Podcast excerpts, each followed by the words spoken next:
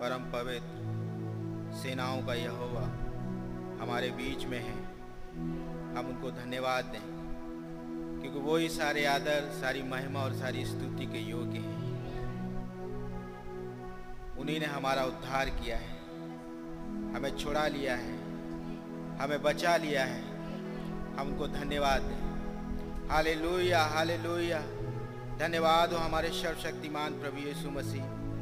हमारे महान खुदावन, हमारे महान प्रभु, आपका बड़ा धन्यवाद है इस एक और अवसर के लिए प्रभु, जो आपने हम भाई बहनों को दे दिया लॉर्ड। कि सुबह प्रभु, जो हमें याद दिलाती है लॉर्ड, कि आपने मौत के बंधनों को तोड़ दिया था लॉर्ड। वो कबर प्रभु आपको रोक नहीं पाई लॉर्ड। वो पत्थर रोमी राज्य का प्रभु आपको रोक नहीं पाया लॉर्ड। वो एक तरफ़ लुढ़क गया था लॉर्ड। वो प्रभु आपका बड़ा धन्यवाद हो लॉर्ड। ये प्रभु, एक दिन अब हमारे जीवनों में भी होने जा रहा है, लॉर्ड, कि वो मौत हमें रोक नहीं पाएगी, लॉर्ड। आपका बड़ा धन्यवाद हो लॉर्ड, कि आपने प्रभु हमारे लिए उपाय किया, लॉर्ड, उस जीवन के पेड़ में से खाने के लिए, लॉर्ड। जबकि प्रभु समयों में प्रभु, वो चारों तरफ़ से घिरे, घिरा हुआ पेड़ था, लॉर्ड। वो जानदार प्रभु उसके आसपास घूमते थे। कोई मनुष्य उसके पास जा नहीं पाता था। लेकिन आपका धन्यवाद हो इस युग के लिए, लॉर्ड। जो प्रभु आपने हमें दे दिया लॉर्ड कि प्रभु, वो पेड़ आज हमारे लिए अवेलेबल हो गया लॉर्ड वो प्रभु, आपका धन्यवाद हो कि आपने उन जानदारों को हटाया लॉर्ड हमारे लिए, ताकि प्रभु हम आप में से, उस पेड़ में से हाथ बढ़ा के खाने पाए और ना मरे लॉर्ड आपका बहुत धन्यवाद हो लॉर्ड हम आपको बहुत धन्यवाद देते हैं प्रॉफिट के लिए लॉर्ड कि प्रभु, हम उस पेड़ को देख नहीं पाते लॉर्ड यदि आँखें नहीं आती क्योंकि प्रभु, हम जा ही नहीं सकते थे उस पेड़ के पास। प्रभु, आपका बहुत धन्यवाद हो कि आपने भाई ब्रहणम को हमारे लिए भेज दिया, लॉर्ड, ताकि हम उस पेड़ का मार्ग जान सकें, लॉर्ड। उस पेड़ को जान सके कि वो कहाँ पाया जाता है। वो प्रभु, आपका बहुत धन्यवाद हो। एक प्रॉफिट के लिए, लॉर्ड, उस सेवकाई के लिए, लॉर्ड, कैसे प्रभु आपने उस भाई को बचपन से संभाला, लॉर्ड, और अपने पास रखा, लॉर्ड, ताकि प्रभु जैसे वो बड़ा हो प्रभु, आप उसमें से होकर अपने कार्य को करने पाए। प्रभु, अपनी दुल्हन को बुलाने पाए। आपका बड़ा धन्यवाद हो लॉर्ड। हम धन्यवाद देता हूँ प्रभु यीशु मसीह। क्या आपने प्रभु हमारे लिए सेवकाइयाँ रखी लॉर्ड, ताकि प्रभु हम सिद्ध होने पाए? प्रभु जी, आपने इवेंजलिस्ट रखे, आपने टीचर्स रखे, आपने पास्टर्स रखे लॉर्ड। ओ प्रभु जी, आपका बहुत धन्यवाद हो लॉर्ड। हम आपको बहुत धन्यवाद देते हैं आपकी दया के लिए, लॉर्ड। जो प्रभु इन दिनों में हम पर हुई है लॉर्ड कि कैसे प्रभु आपने प्रभु अपने वचनों को उड़ेल दिया है हमारे लिए लॉर्ड प्रभु, आप कैसे दरवाजे पे दरवाज़ा हमारे लिए खोल रहे हैं लॉर्ड प्रभु, ये नैया कितनी भी डमाडोल हो लॉर्ड चाहे कैसा ही तूफ़ान बाहर आए लॉर्ड लॉर्ड आपका बड़ा धन्यवाद हो कि आप इस नाव में उतर आए लॉर्ड आप इस नाव में हमारे साथ हैं लॉर्ड प्रभु जी, आपका बहुत धन्यवाद हो। कि प्रभु, आपने हमें कभी नहीं छोड़ा लो प्रभु जी, आपको बहुत धन्यवाद हो, लॉर्ड। हमारी मदद करें लो कि प्रभु हमारा फेद बढ़ने पाए लो हम जानने पाए कि हमारे साथ साथ कौन चल रहा है, लॉर्ड। प्रभु जी, आप मदद करें आज सुबह जबकि एक बार फिर से आपने हमें बुलाया है, लॉर्ड, कि हम आपकी वर्शिप करने पाए, लॉर्ड। प्रभु जी, हृदय की सच्चाई से अपने मुँह को खोल के हम आपकी वर्शिप करने पाए, लॉर्ड। ओ प्रभु, कैसे मंदिर में जब वो वर्शिप करते थे लॉर्ड प्रभु देवड़ियाँ हिल जाती थी, आप उतरते थे लॉर्ड हमारी मदद करें आज सुबह लॉर्ड कि हम हृदय की सच्चाई से आपकी वर्शिप करने पाए, अपने हाथों को आपके लिए उठाने पाए, कि वो महाराजा यहाँ है। ओ लॉर्ड हमारी सहायता करें लॉर्ड ओ हमारे प्रभु, हमारे उद्धार करता हमारे दूल्हे, हमारी सहायता करें, कि प्रभु हम आज आपको खुश करने पाए।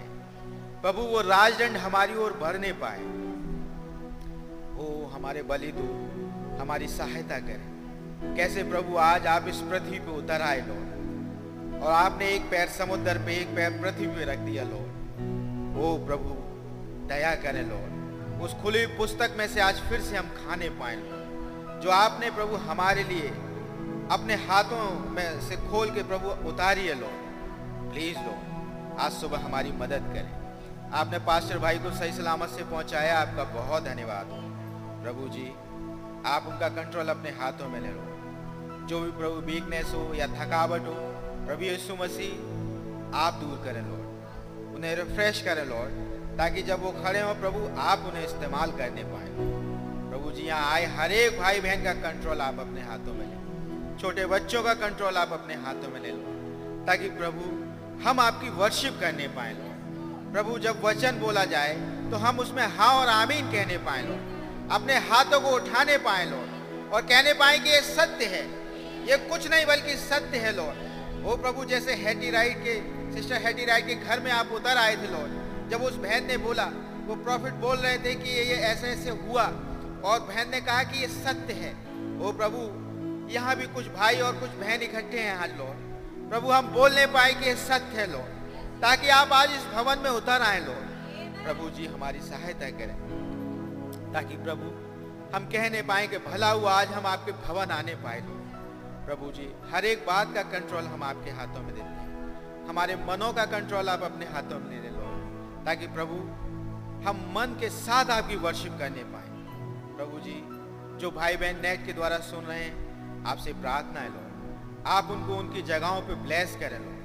प्रभु, उन्हें आशीष दे लो और नेट का कनेक्शन कटने ना पाए लो ताकि प्रभु, हम सब मिलके आपकी वर्शिप करने पाए। प्रभु जी, हर एक बात का कंट्रोल मैं आपके हाथों में देता हूँ प्रभु जी, आपको बहुत धन्यवाद देता हूँ, लोग, कि आप हमारे प्रभु हैं, लोग। आप हमारे महाराजा हैं। ओ हाले thank you Lord thank you Jesus thank you Lord आपका बहुत धन्यवाद। इस विनती को और धन्यवाद की भेंट प्रभु यीशु मसीह आपके नाम में मांगते और चढ़ाते हैं। Amen hallelujah thank you Lord thank you Jesus धन्यवाद हो हमारे प्रभु का कि हम सबको जीवित और सुरक्षित रखा है। आमेन हमारे जाने, हमारे आने में। हालेलुया थैंक यू लॉर्ड हर एक रोग से, हर एक बीमारी से उन्होंने हमें बचा के रखा। आमेन आइए हम उनकी वर्शिप करें। गीत नंबर दो गाएँगे। परम पिता की हम स्तुति गाएँ। वो ही है जो बचाता है हमें। एमैन सारे पापों को करता क्षमा और सारे रोगों को करता चंगा। एमैन धन्यवाद दें उसके आसनों में। आनंद से आए उनके चरणों में। संगीत गा के खुशी से मुक्ति की चट्टान को जय ललकारें। Amen hallelujah thank you Lord thank you Jesus Thank you, Lord. Hallelujah.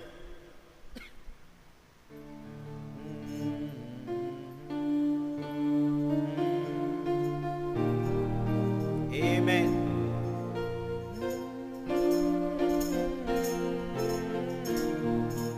परम पिता की हम स्तुति गाए वो है जो बचाते हमें।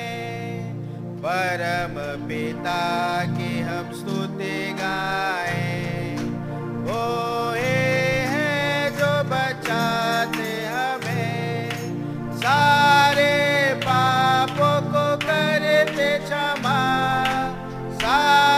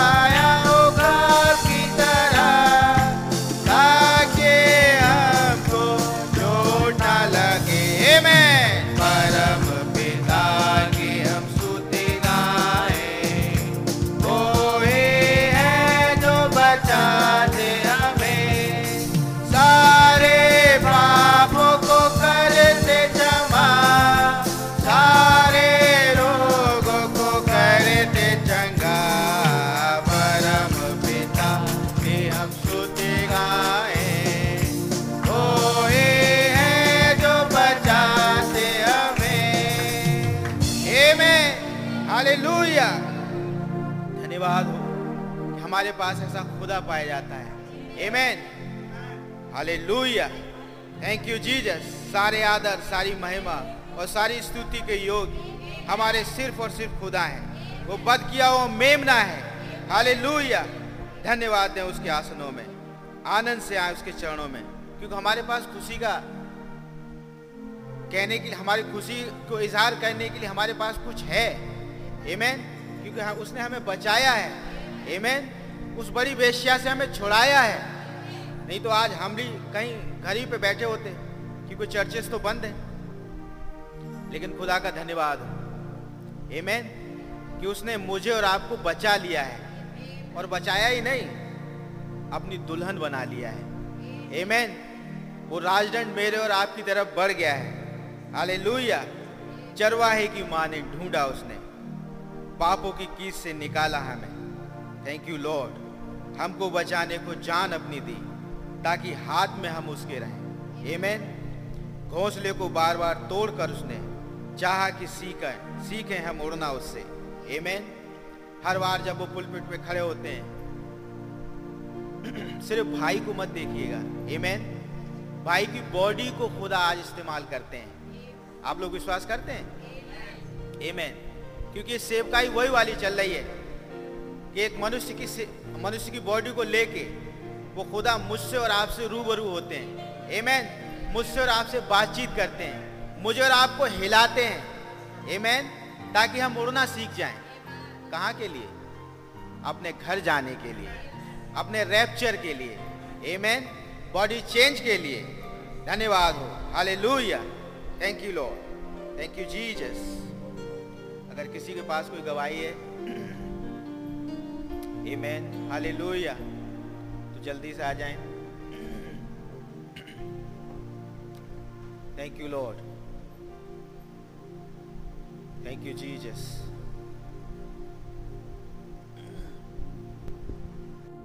सभी भाई बहनों को प्रेज लॉर्ड खुदा उनको बड़ा धन्यवाद देती हूँ कि प्रभु ने मुझे मौका दिया।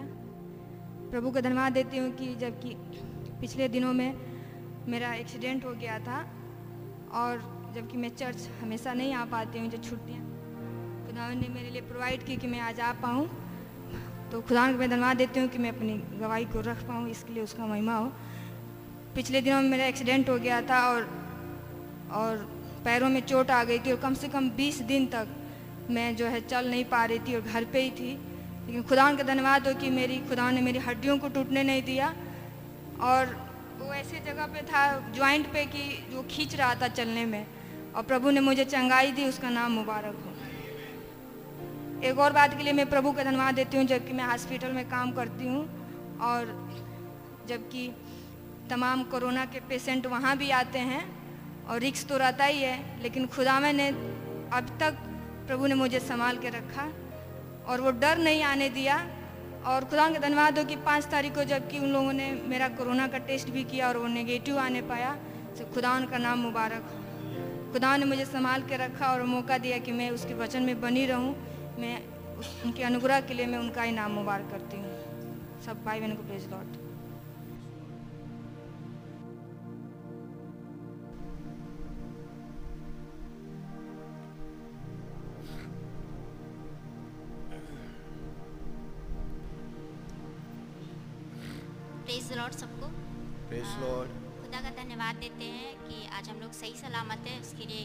धन्यवाद।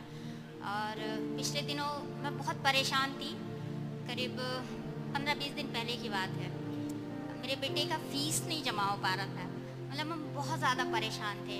और नौकरी भी ऐसी कि जो भी पेमेंट मिलती है वो अपने खर्चे में ही पूरी हो नहीं पाती है।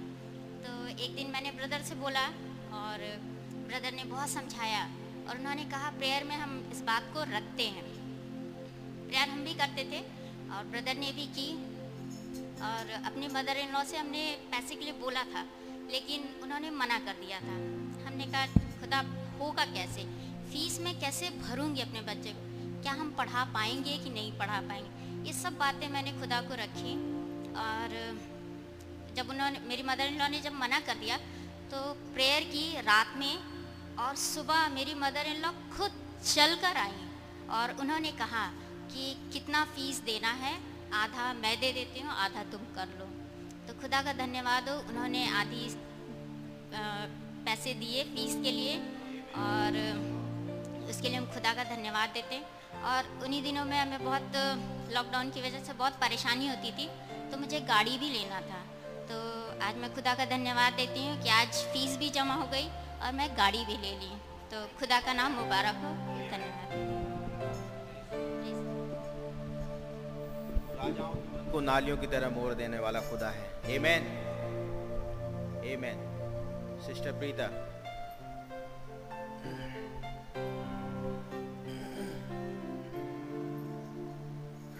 आप सभी को प्रेज लॉर्ड मैं भी अपने प्रभु का बहुत धन्यवाद देती हूँ कि उन्होंने अब तक संभाला।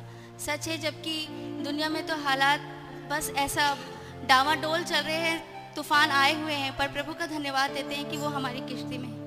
मैं प्रभु का बहुत ज़्यादा धन्यवाद देती हूँ पिछले दिनों के मैसेज के लिए कि खुदावन ने मेरे एक फेथ को बहुत उठाया, विशेषकर उस मैसेज के लिए कि यीशु को दृश्य पर बुलाया जाए। प्रभु का बहुत धन्यवाद देते हैं कि वाकई में कि पुलपिट से प्रभु ने ऐसे बात करी कि मैं तुम्हारे साथ हूँ। अब कैसी परिस्थिति हो?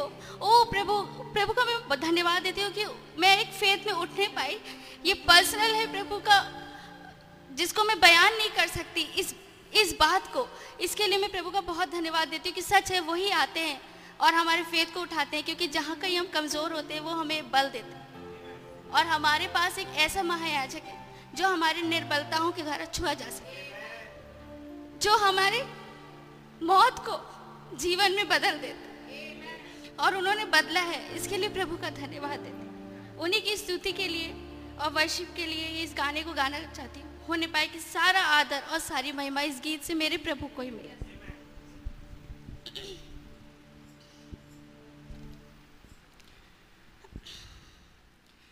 मेरा वो महायाजक जो गया पर्दे के पार मेरा वो महायाजक जो गया पर्दे के पार।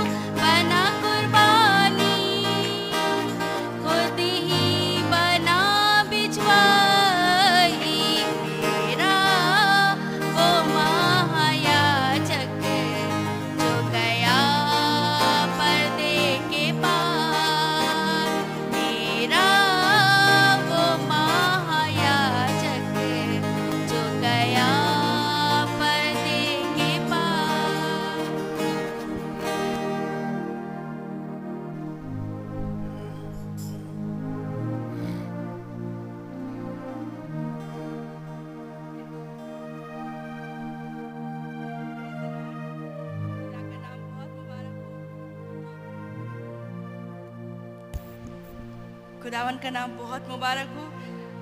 हमारा खुदावन सच्चा है, प्रार्थनाओं को सुनने वाला है। ऐसा हुआ कि कितने जब मुझे जो प्रॉब्लम है वो सभी लोग जानते हैं और उसके कारण मैंने कई महीनों से, लगभग साल भर से भी और ज़्यादा हो गया, मैंने कभी फास्ट नहीं रखा था।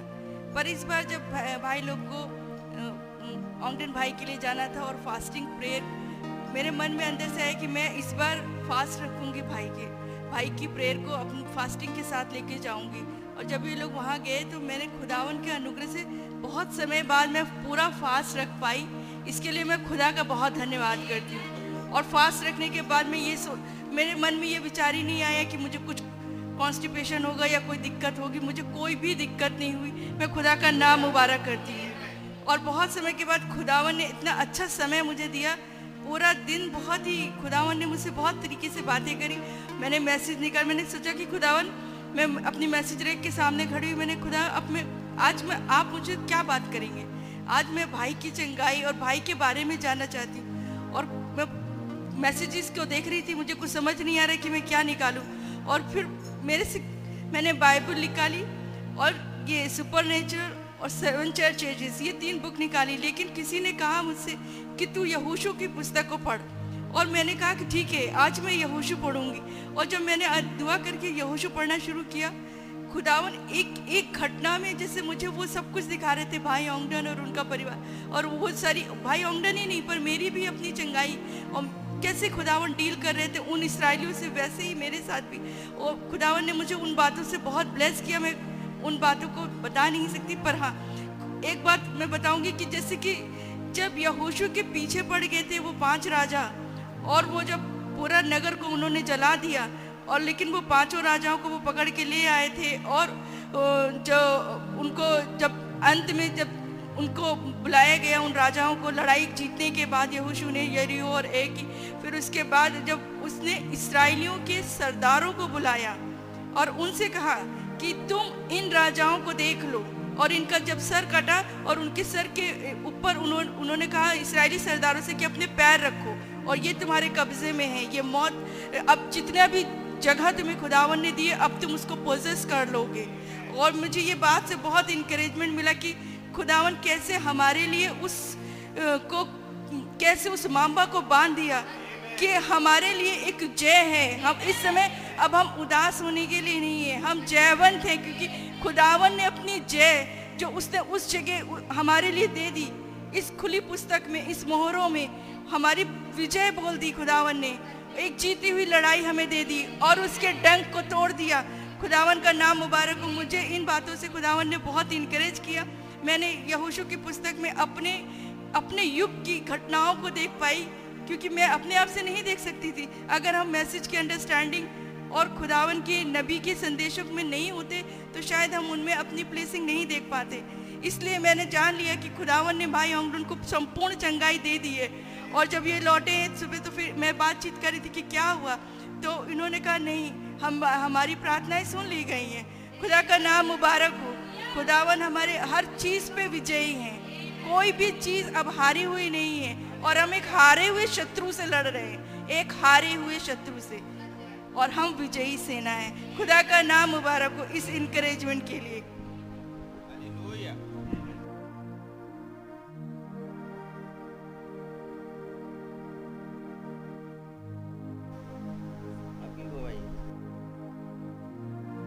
सभी भाई बहन को प्रेज लॉर्ड खुदा उनका बड़े धन्यवाद देते हैं कि जब हम अभी हमें कुछ पुस्तकें मिली हैं सुपर नेचुरल और भी कुछ पुस्तक आई हुई दिल्ली से, सबको मिल चुकी है। इन पुस्तकों के लिए खुदा का बड़े धन्यवाद देते हैं कि वो रोटी को हमारे पास अवेलेबल कराते हैं। जब उनमें हम डिस्कस कर रहे थे घर में और सुबह बैठे हुए थे तो कैसे जब नबी अपनी सेवकाई को स्टार्ट कर रहे हैं, पहली मीटिंग में तो कैसे बता रहे हैं गाय तौर पे कि उनकी जो मीटिंग थी, वो बहुत शेड्यूल तो नहीं थी लेकिन कुछ यहाँ से कुछ वहाँ से जैसे भी उन आयतों को पढ़ रहे थे और उनको उसी तरह लागू करण में लाकर प्रचार कर रहे थे कि भाई ये थोड़ा आयत सिस्टर होप जी वो, वो हो पड़ी और वो रुक गए बोले कि आपने इसे अपनाया अपनी ज़िंदगी में या सिर्फ़ पढ़ के निकल गए। इससे बड़ा ही मुझे खुदा ब्लेस किया फिर मैंने सोचा कि मैं कैसे पढ़ता हूँ। उसके बाद मैंने एक एक आयत को पढ़ने स्टार्ट किया और जैसे उसे पढ़ा तो वहाँ से आगे नहीं बढ़ेगा उसको सोचना स्टार्ट किया। सोचते हैं और देखते हैं क्या ये वाकई हमारी ज़िंदगी में हो रही है। ये फूल पट के मैं से वैसे ही पढ़ के निकल गया और सोच रहा हूँ कि चलो मैं पढ़ लिया है और वो याद भी हो गई। तो खुदावंद को बड़ा धन्यवाद देते हैं कि खुदावंद ने फिर मैसेजों से बातें करनी स्टार्ट की और खुदावंद ने फिर केबल को उठाते चले गए। और खुदावंद की इस डीलिंग के लिए बड़ा धन्यवाद देते हैं। वाकई में जब वैसे मैसेज को पढ़ते हैं, जैसे लिखे गए हैं और नबी बताते हैं तो सब चीज़ें बदल जाती हैं। जो हमारे सोच से परे होती है खुदावंद को बड़ा धन्यवाद देते हैं। इस डीलिंग के लिए जो खुदावंद ने पनपाया हृदय के अंदर, खुदा का नाम मुबारक हो।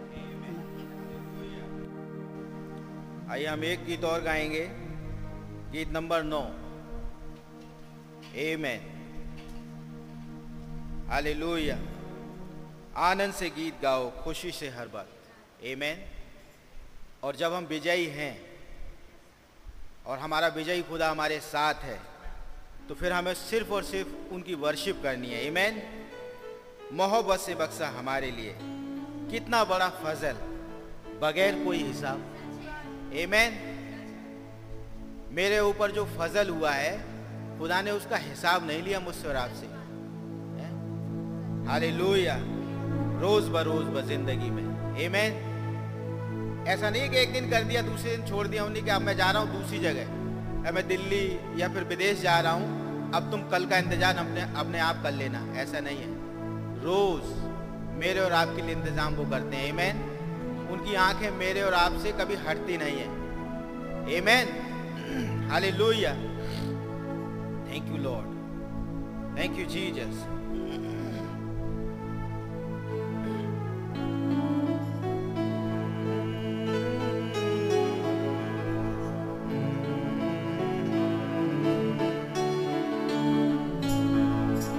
आनंद से गीत गाओ, खुशी से हर बार।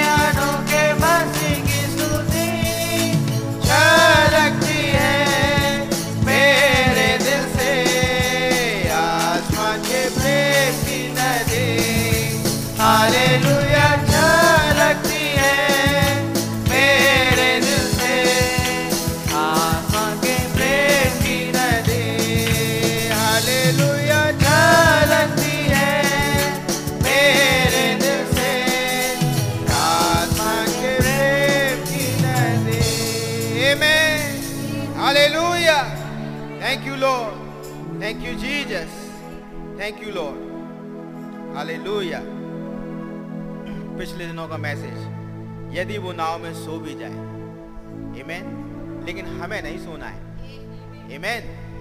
हमें जगे रहना है ताकि हम प्रभु को जगा दें जब वो नाव में है तो आप निश्चिंत हो जाइए कि वो नाव कभी डूब नहीं सकती लोगों को लगेगा कि इनकी नाव तो गई, अब ये बचेंगे नहीं इनका कोई कुछ कर नहीं सकता, लेकिन वो सामर्थ्य खुदा हमारी नाव में है Amen.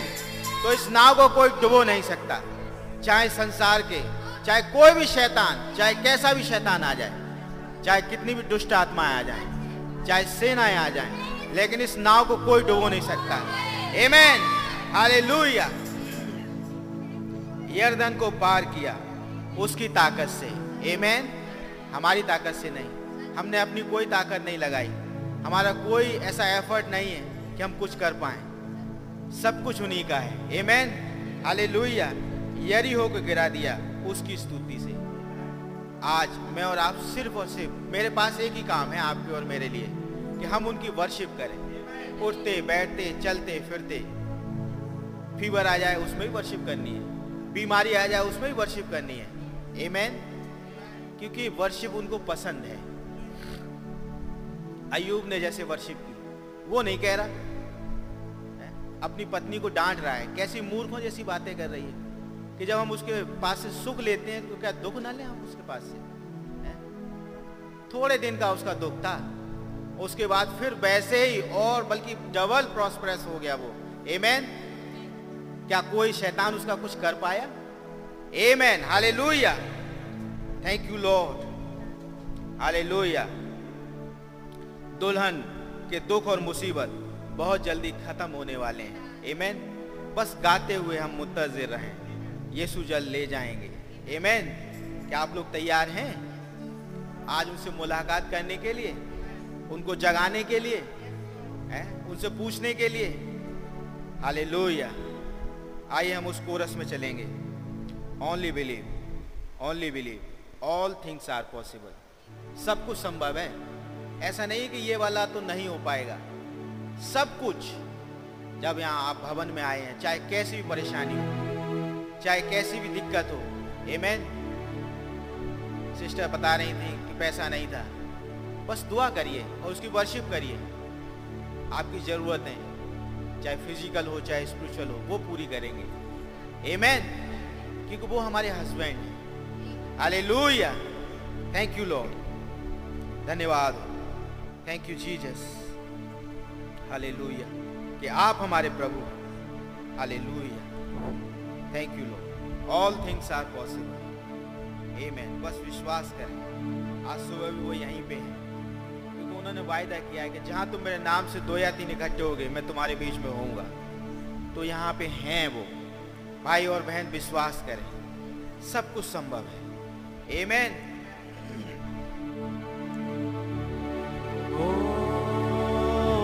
Lee. Hey.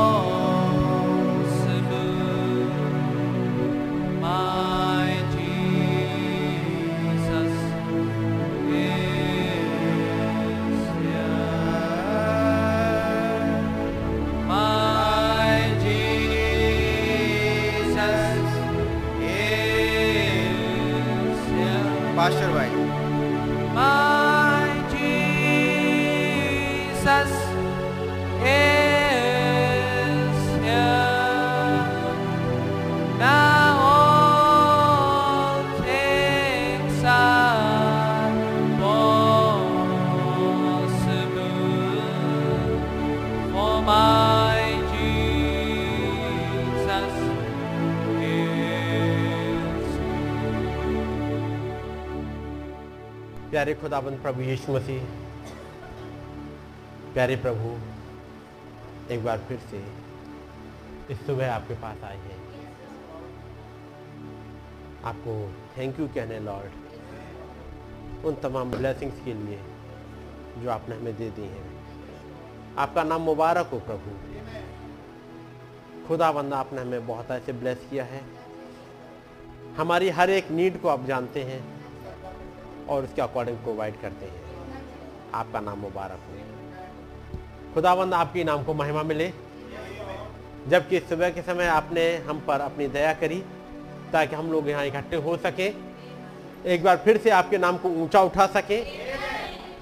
क्योंकि इस पूरे ब्रह्मांड में केवल एक ही नाम है जो ऊँचा उठाया जाता है। जो आदर की योग्य है, जो महिमा की योग्य है एक ही नाम है जिसमें हमने उद्धार पाया है। आपका नाम मुबारक हो। खुदावंद प्रभु यीशु मसीह, हम आपके नाम को धन्य कहते हैं। वचन कहता है स्वर के नीचे पृथ्वी पर और कोई नाम नहीं दिया गया जिसके द्वारा हम उद्धार पा सकें। लेकिन खुदावंद, आपका धन्यवाद हो। एक नाम हमें हमें तो मिल गया एक नाम, जिसमें हम उद्धार पा सकते हैं। वो नाम चलते हुए हमारे पास तक आ गया। वो नाम हमारे ऊपर रिवील कर दिया गया। सारी दुनिया पर नहीं, बहुतों पर नहीं हुआ, लेकिन कुछ चुने हुए पर प्रभु, आपने उस नाम को प्रकट कर दिया। आपका नाम मुबारक हो। एक बार फिर से हम आपके नाम को धन्य कहते हैं। प्रभु, आपका धन्यवाद करते हैं। आपने हम लोग की मदद करी और यहाँ पहुँचने का फजल दिया है, ताकि आपके वचनों को सुन सकें और आपके नाम को महिमा दे सकें। खुदाबंद इन वचनों का कंट्रोल जिन्हें हम आज पढ़ने जा रहे हैं, आप अपने कंट्रोल में ले लें। प्रभु, आप ही उन्हें मल्टीप्लाई करें, ताकि एक फेथ को ले आए, एक रेफ्चरिंग फेथ आपके बच्चों में आ जाए, एक ऐसा फेथ जिस पर एक खड़े हो जाए और कभी ना डिग सके। खुदाबंद, मेरी मदद करें। लेकिन प्रभु, यहाँ में खड़ा हूँ। केवल आपके अनुग्रह में होते हुए, आपकी तरफ़ निहारते हुए प्रभु, क्योंकि आपका वचन और आपके सिवाय और कोई नहीं खोल सकता। एक इसके ऑथर आप हैं प्रभु लिखवाया आपने है अपनी आत्मा के द्वारा। और जब तक आत्मा, आपका आत्मा ही आके ना इन वचनों को खोले और ना सिखाए, कोई इंसान इन्हें नहीं खोल सकता है। तो खुदावन हम आपके पास आए हैं। एक बार फिर से अपनी निगाह को आपकी तरफ़ उठाते हुए ताकि प्रभु वो जीवन जो हमारे लिए रखा गया है, बहुत ऐसे मिल सके।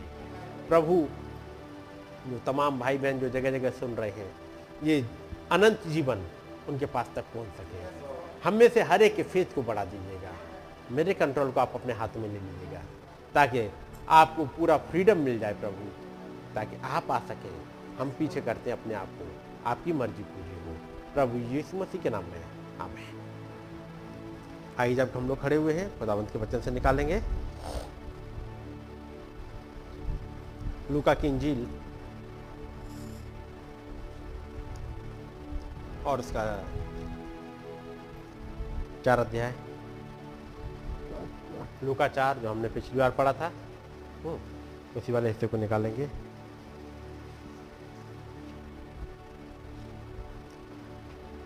और मैं फिर से पढ़ रहा हूँ उस चौदहवीं आय से कुछ कुछ आयतों को मैं पढ़ता चलूँगा आपके साथ।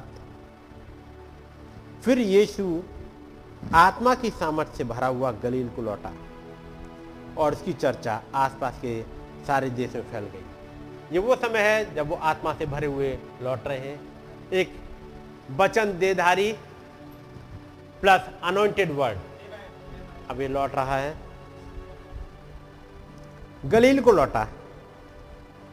वो उनके आराधनालय में उपदेश करता और सब उसकी बड़ाई करते थे। फिर वो नासरत में आया। फिर वो नासरत में आया, जहाँ पाला पोसा गया था और अपनी रीति के अनुसार सब्त के दिन आराधनालय में जाकर पढ़ने के लिए खड़ा हुआ। ईशाया भविष्यवक्ता की पुस्तक उसे दी गई और उसने पुस्तक खोलकर वो जगह निकाली, जहाँ ये लिखा था, प्रभु का आत्मा मुझ पर है। प्रभु का आत्मा मुझ पर है। इसलिए कि उसने कंगालों को सुसमाचार सुनाने के लिए मेरा अभिषेक किया है और मुझे इसलिए भेजा है कि बंदियों को छुटकारे का और अंधों को दृष्टि पाने का सुसमाचार प्रचार करूँ और कुछ लोगों को छुड़ाऊं और प्रभु के प्रसन्न रहने के वर्ष का प्रचार करूँ। तब उसने पुस्तक बंद करके सेवक के हाथ में दे दी और बैठ गया। और आराधनालय के सब लोगों की आँखें उस पर लगी थी तब वो उनसे कहने लगा, आज ही ये लेख तुम्हारे सामने पूरा हुआ है। सबने उसे सराहा और जो अनुग्रह की बातें उसके मुँह से निकलती थीं, उससे अचंभित हुए और कहने लगे, क्या ये यूसुफ का पुत्र नहीं? उसने उनसे कहा, तुम मुझ पर यह कहावत अवश्य कहोगे कि हे वैद्य अपने आप को अच्छा कर। जो कुछ हमने सुना है कि कपरनूम में किया गया है, उसे यहाँ अपने देश में भी कर। और उसने कहा, मैं तुमसे सच कहता हूँ, कोई भविष्यवक्ता अपने देश में मान सम्मान नहीं पाता। मैं तुमसे सच कहता हूँ कि एलिया के दिनों में, जब साढ़े तीन वर्ष तक आकाश बंद रहा और यहाँ तक कि सारे देश में बड़ा अकाल पड़ा तो इसराइल में बहुत सी विधवाएँ थीं। पर एलिया उनमें से किसी के पास नहीं भेजा गया। केवल सैदा की सारपत की में एक विधवा के पास और एलिसा भविष्यवक्ता के समय इसराइल में बहुत से कोड़ी थे, पर सीरियावासी नामान को छोड़ उनमें से कोई शुद्ध नहीं किया गया। आइए हम दुआ करेंगे। प्यारे प्रभु, एक बार फिर से हमने जबकि इन वचनों को पढ़ा है, ये आपके सामने लेके आते हैं प्रभु। इस किताब को आपके सामने खोल देते हैं प्रभु, ताकि इस किताब के में से हमसे बातचीत करेगा प्रभु। आप हमारे लिए आ जाइएगा। हमारी प्रार्थना को सुन लीजिएगा। आपकी मर्ज़ी पूरी होने पाए। आपका नाम जलाल पाए। प्रभु, हमें एक फ्रीक्वेंसी में उठा लीजिएगा। एक उस आयाम में जहाँ पर आपके भेद खुलते हैं। एक ऐसा आयाम जहाँ पर बातें दिखने लगती हैं।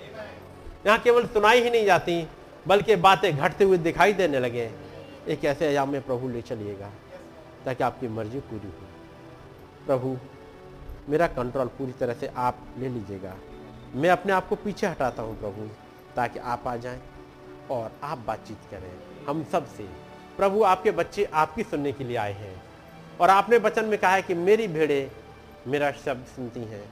तो प्रभु, अपनी उस आवाज़ को, अपनी उस वॉइस को अपने इन बच्चों को सुना दीजिएगा प्रभु, ताकि आपकी बात को सुन सके, आपके साथ चल सके, तृप्त हो सके और आपके नाम को महिमा दे सके।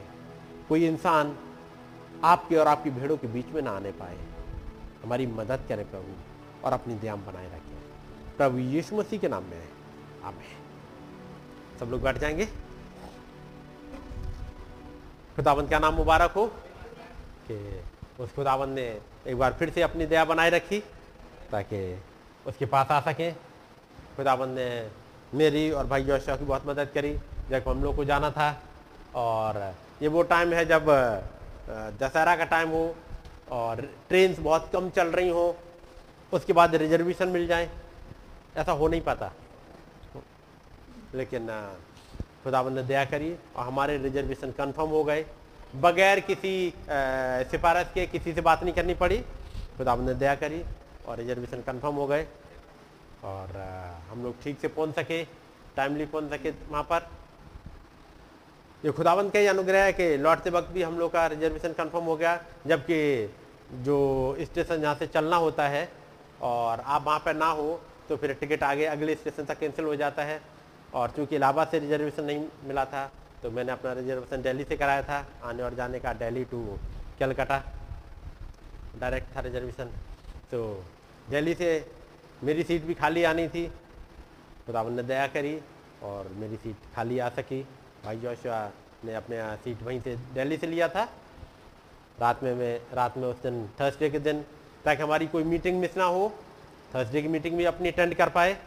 खुदावन ने रहम किया और जब वहाँ पहुँचे आ, इसमें कलकत्ता तो चूँकि जहाँ रुकना था होटल में उसका जो एंट्री का टाइम था चेक इन टाइम था, वो डेढ़ बजे था और हम लोग करीब दस, साढ़े दस बजे तक पहुँच गए थे। तो भाई ओंगडे ने कहा कि जब तक भैया आप यहीं आ जाइएगा, हम लोग उसके पास चले गए। और हम लोग का प्लान था कि पूरे दिन फास्ट रखेंगे और साँझ को अपनी प्रेयर करेंगे। लेकिन चूँकि वो टाइम मिल गया बीच में डायरेक्ट होटल नहीं जा सकते थे तो वहीं टाइम मिल गया, उनके पास बैठ गए। तो अपना नहाना धोना सब वहीं करके, जब टाइम है और फास्टिंग में है ही, और डेढ़ बजे तक वेट करना है तो क्यों ना एक छोटी सी मीटिंग में बैठ जाते हैं। और वहीं बैठ गए और जब अपनी मीटिंग स्टार्ट करी, भाई जोशुआ ने जैसे ही गाना स्टार्ट वो प्रेयर स्टार्ट की, और जैसे ही प्रेयर स्टार्ट करी प्रेयर चल रही थी, और पास में एक खिड़की थी, और वहाँ से जो हवा की एक तेज लहर जो आई इतनी देर से हम लोग बैठे हुए थे। वो एक हवा की तेज लहर नहीं थी, लेकिन जैसे ही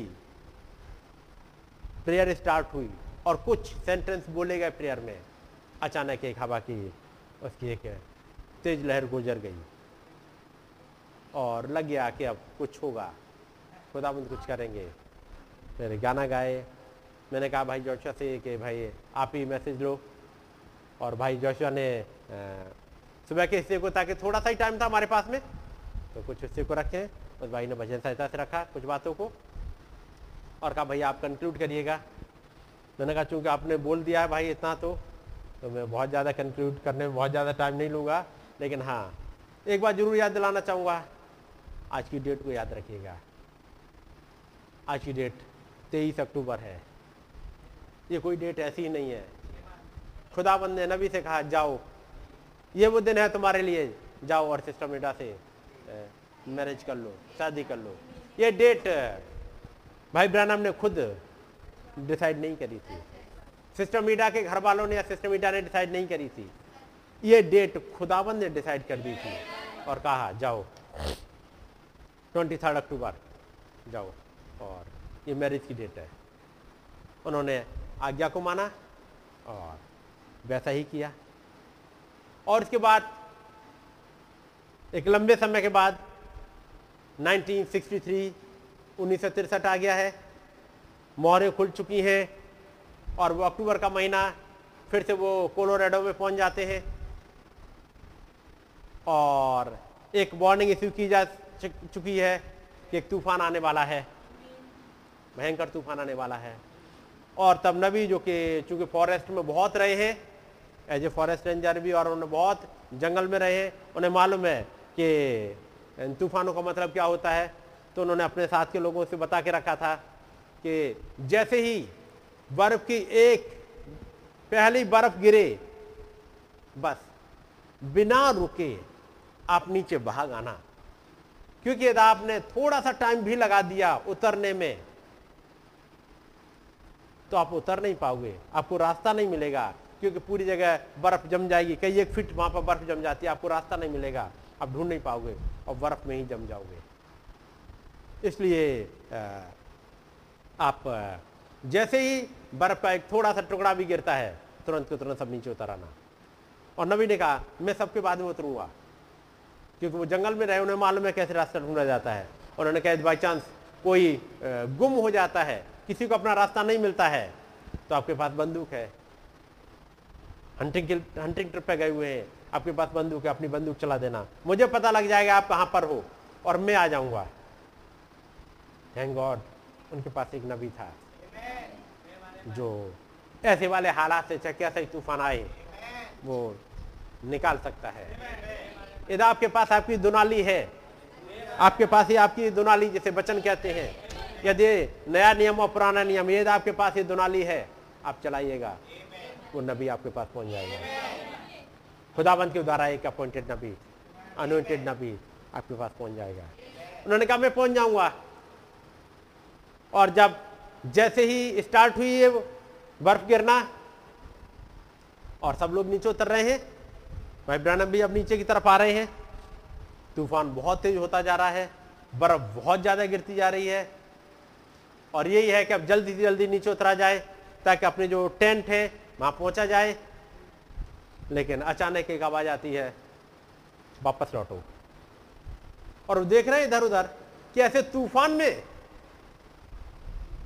एक आवाज़ आ रही है, वापस लौटे उन्होंने इधर उधर देखा, कोई तो नहीं लगा। उनका हो सकता है कि मैं ऐसे सुन रहा हूँ, और नीचे उतर रहे हैं। अचानक से आवाज़ और तेज होती है, वो कहती है, वापस लौटो। और वो आवाज़ धीमे धीमे और तेज हो गई।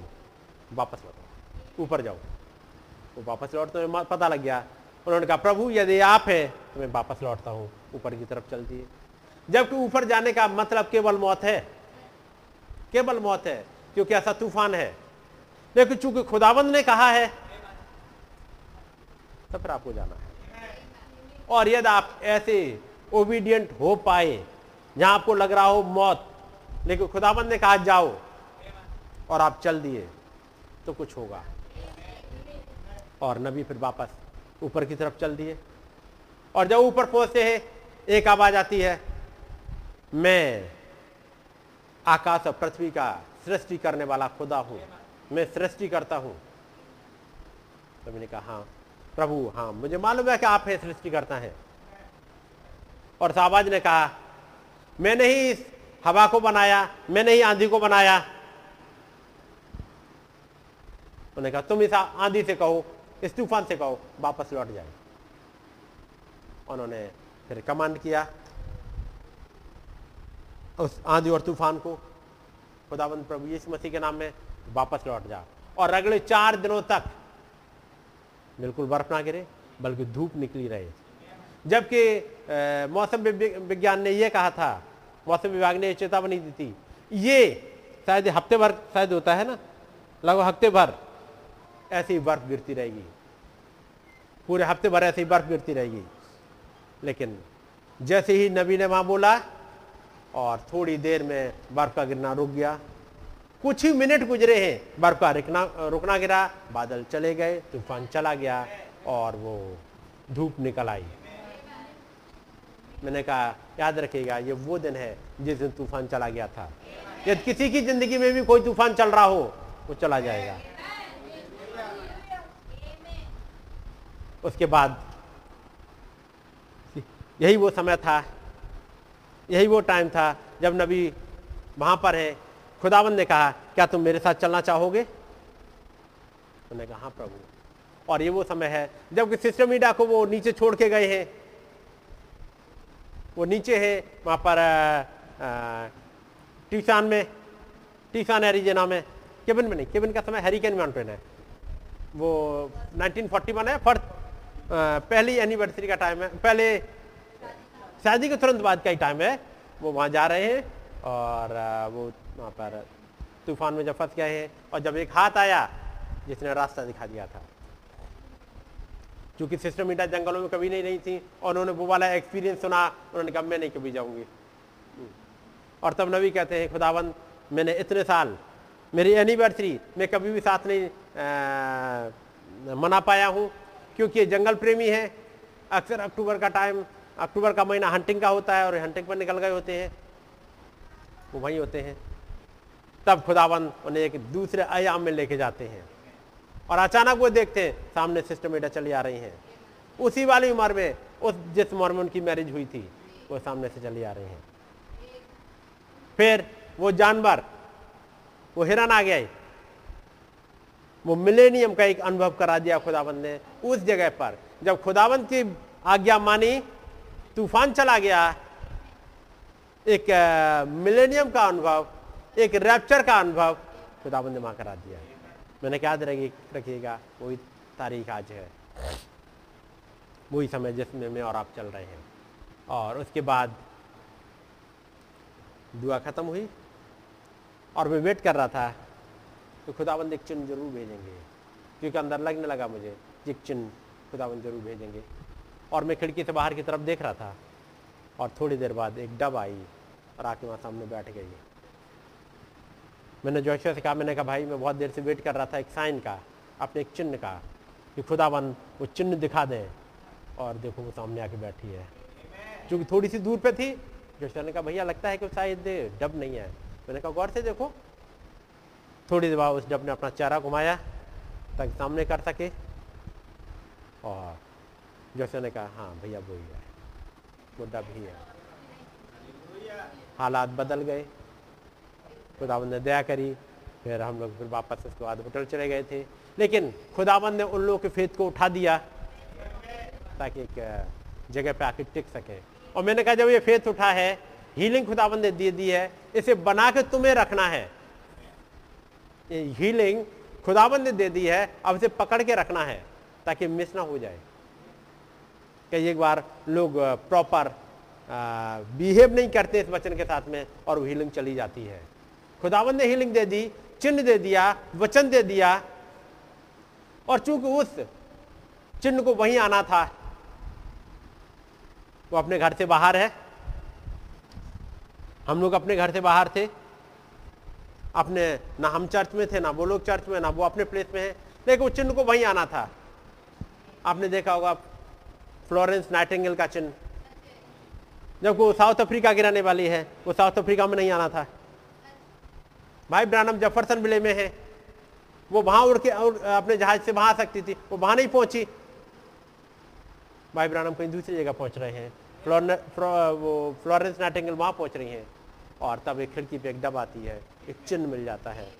जब को जिस हालत में है कि वो भाई ब्रानम से कहती है, आप मेरे लिए दुआ कर दिएगा अब मैं मर जाऊँ। क्योंकि अब नहीं, कोई उम्मीद बची नहीं है।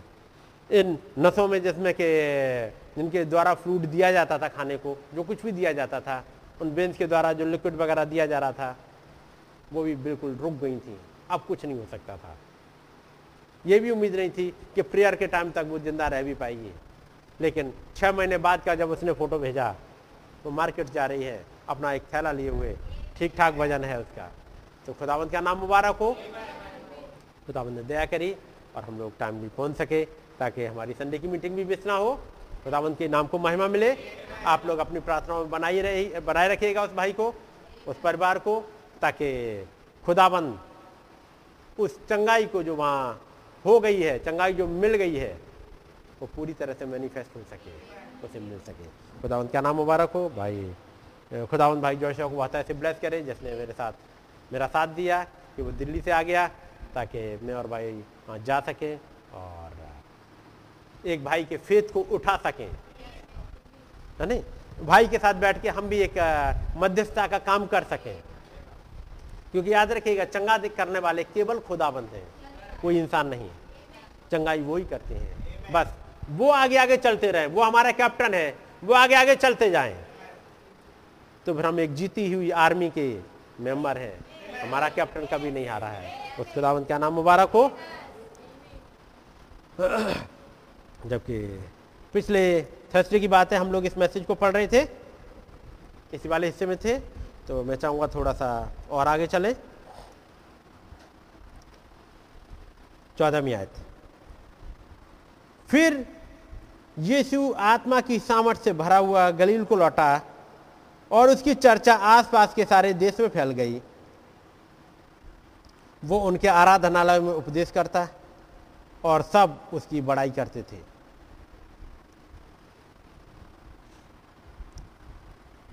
और उसके बाद सोलहवीं आयत है फिर वो नासरत में आया, जहाँ पाला पोसा गया था। और अपनी रीति के अनुसार सप्त के दिन आराधनालय में जाकर पढ़ने के लिए खड़ा हुआ। ईशाया भविष्यवक्ता की पुस्तक उसे दी गई और उसने पुस्तक खोलकर वो जगह निकाली जहाँ पर ये लिखा था। ये जब घटना घटी है, थोड़ा सा बैकग्राउंड में चले। तो इसके साथ में हम निकालेंगे जरा मरकुश एक अध्याय।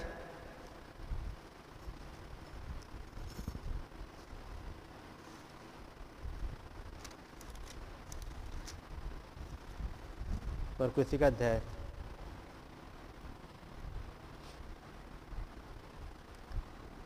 और उसकी नौमिया से उन दिनों में यीशु ने गलील के नासरत से आकर यर्दन में यूहन्ना से बपतिस्मा दिया बपतिस्मा लिया।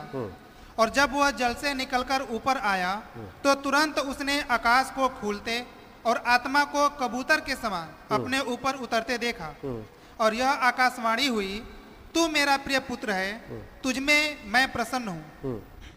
तब आत्मा ने तुरंत उसको जंगल की ओर भेजा जंगल में चालीस दिन तक शैतान ने उसकी परीक्षा की।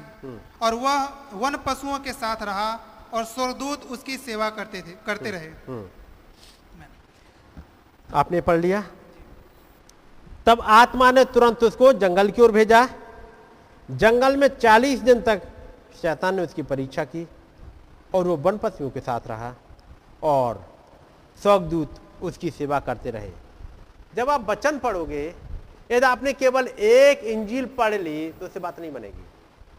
ये चार इंजीलें लिखी गई हैं, जो रिप्रेजेंट करती हूँ चार जानदारों को।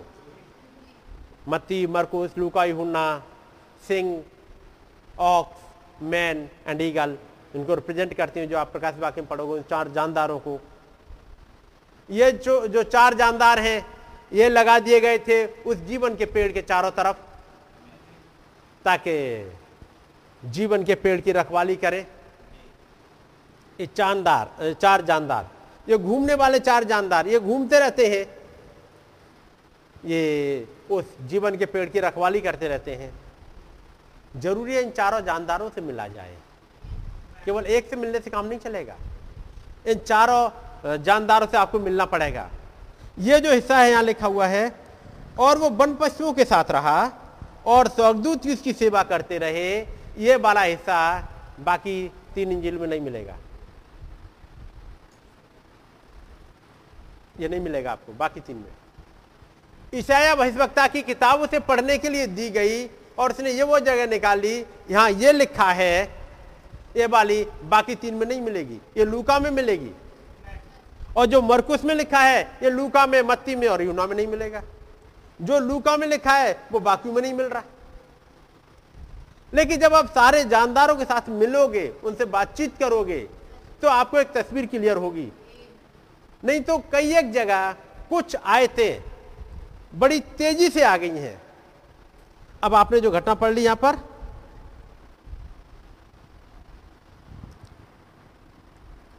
चौदहवीं आयत।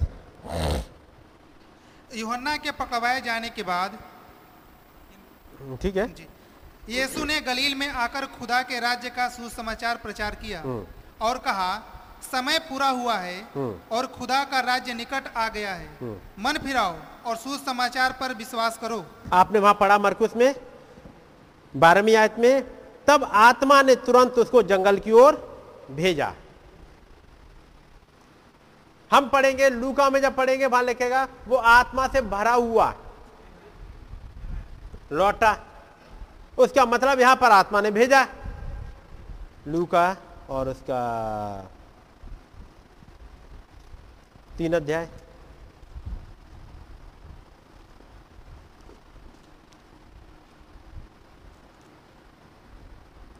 लूका तीन और उसकी इक्कीसवीं आयत से।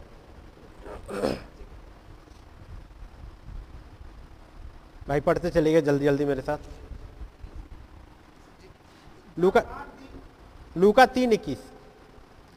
जब सब जब सब लोगों ने बपतिस्मा लिया और यीशु भी बपतिस्मा लेकर प्रार्थना कर रहा था तो आकाश खुल गया और पवित्र आत्मा शारीरिक रूप में कबूतर के समान उस पर उतरा और यह आकाशवाणी हुई कि तू मेरा प्रिय पुत्र है, मैं तुझसे प्रसन्न हूँ। ये हो गया।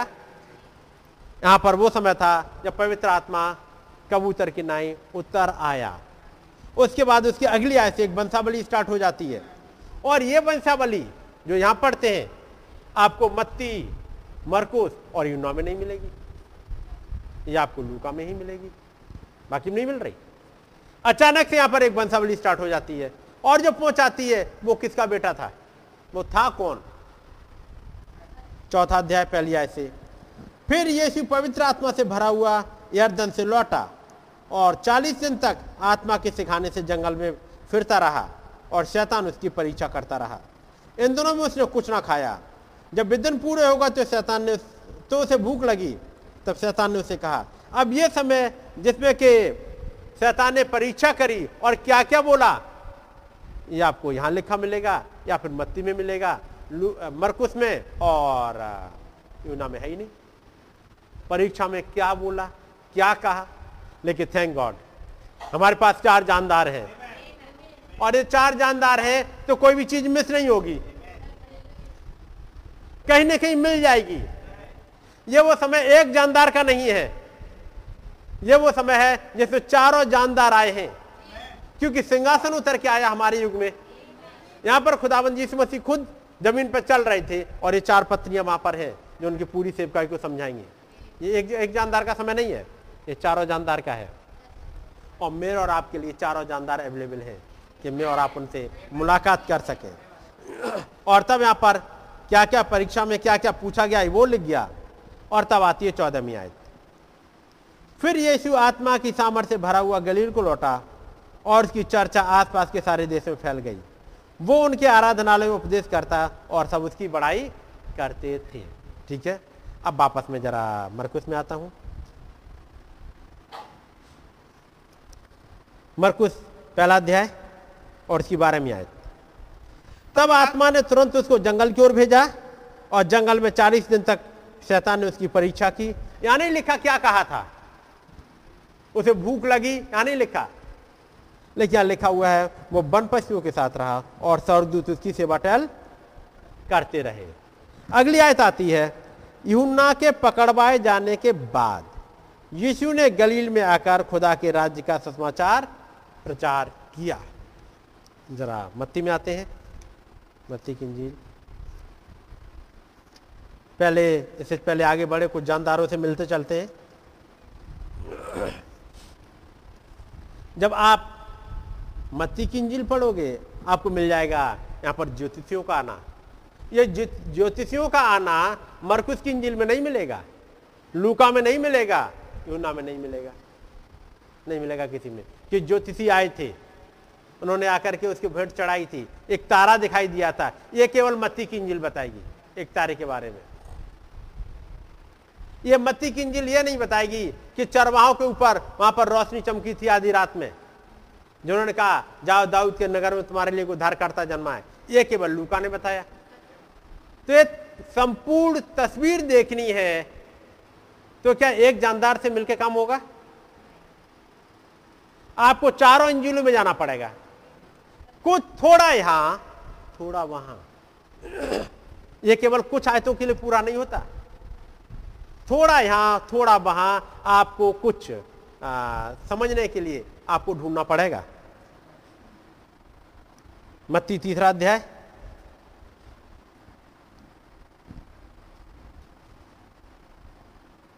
यहाँ पर तीन की तेरह मिया से मिल जाएगा कि बपतिस्मा लिया चौथे अध्याय में मिल जाएगा कि परीक्षा चल रही है।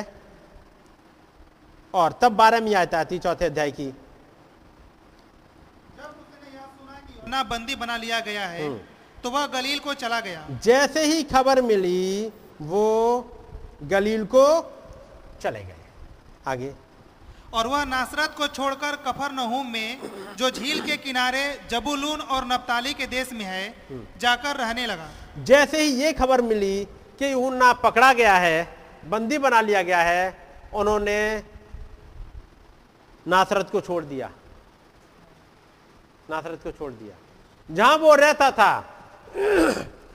इस इहुन्ना का पकड़वाया जाना एक चिन्ह था। आप यहाँ से मूव कर जाओ। और वहाँ से वो मूव कर गया। लिखा है, जब उसने ये सुना कि इहुन्ना बंदी बना लिया गया है तो वो गलील को चला गया। वो नासरत को छोड़कर कफरनहुम में जो झील के किनारे जबलून और नप्ताली के देश में है, जाकर रहने लगा। ताकि जो ईशाया भविष्यवक्ता के द्वारा कहा गया था, वो पूरा हो।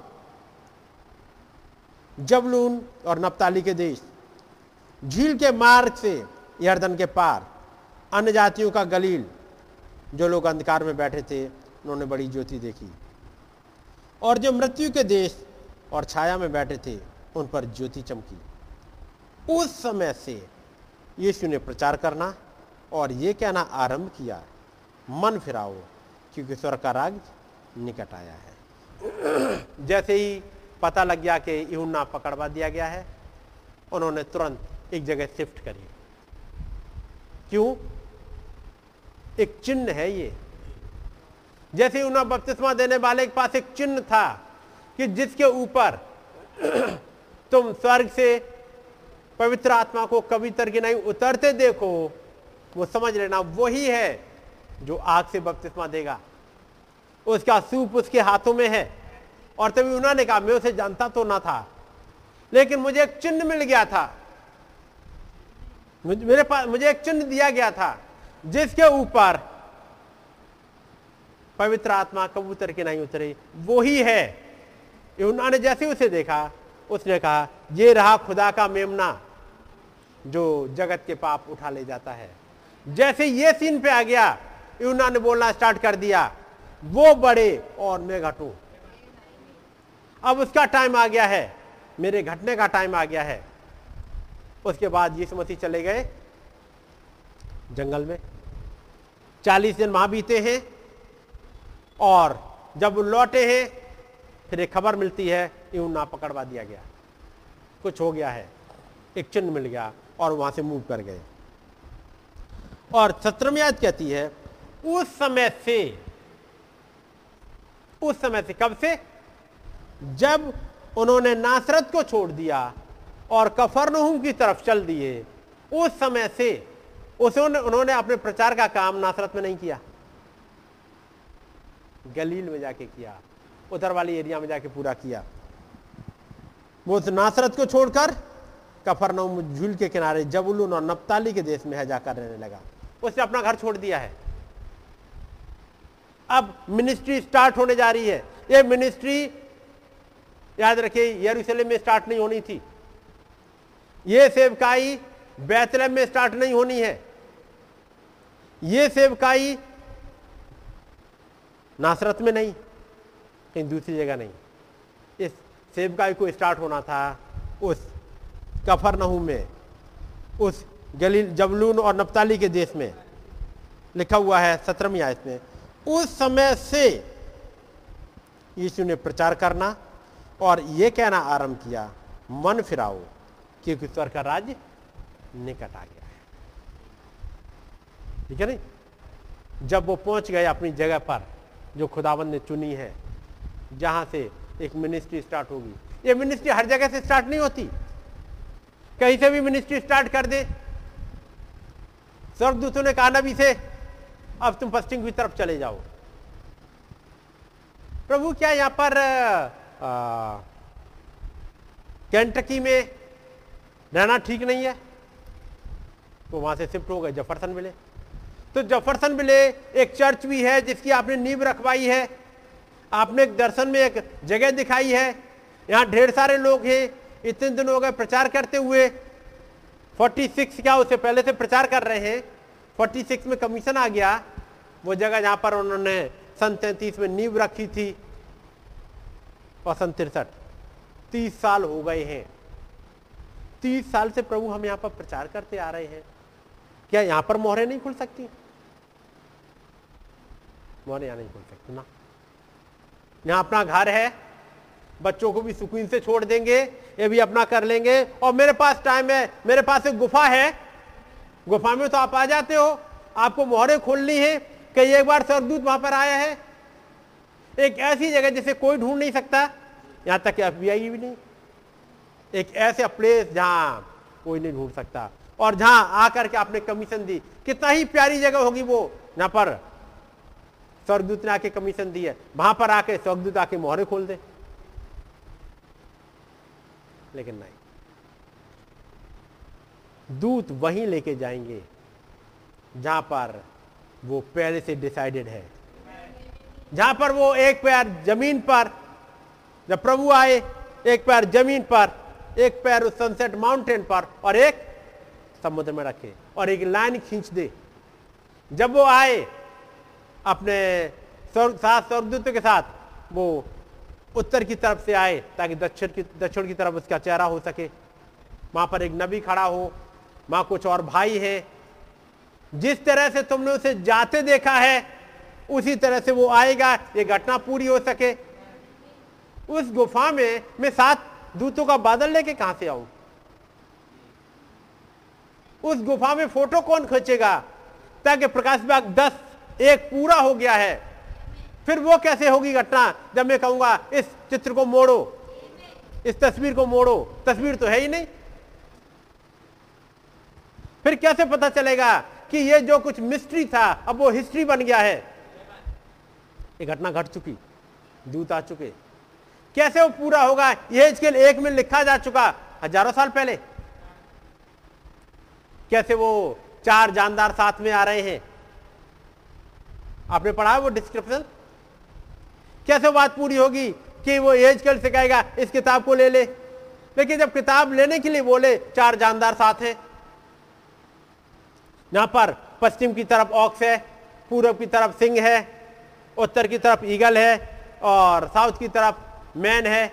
वो कैसे तस्वीर पूरी होगी जो एजकेल में पूरी करी गई है? यदि वो वहाँ गुफा में आ जाए, कि वो जगह नहीं है, तुम यहाँ से जाओ। प्रभु फिर कौन सी जगह है? मैं तुम्हें दिखाऊँगा। एक जगह है, जिसे मैंने बहुत दिन से ढूंढ के रखा है। एक है एक माउंटेन जिसमें मैंने हज़ारों साल पहले से ईगल लिख दिया है। मैं तो वहाँ लेके जाऊँगा।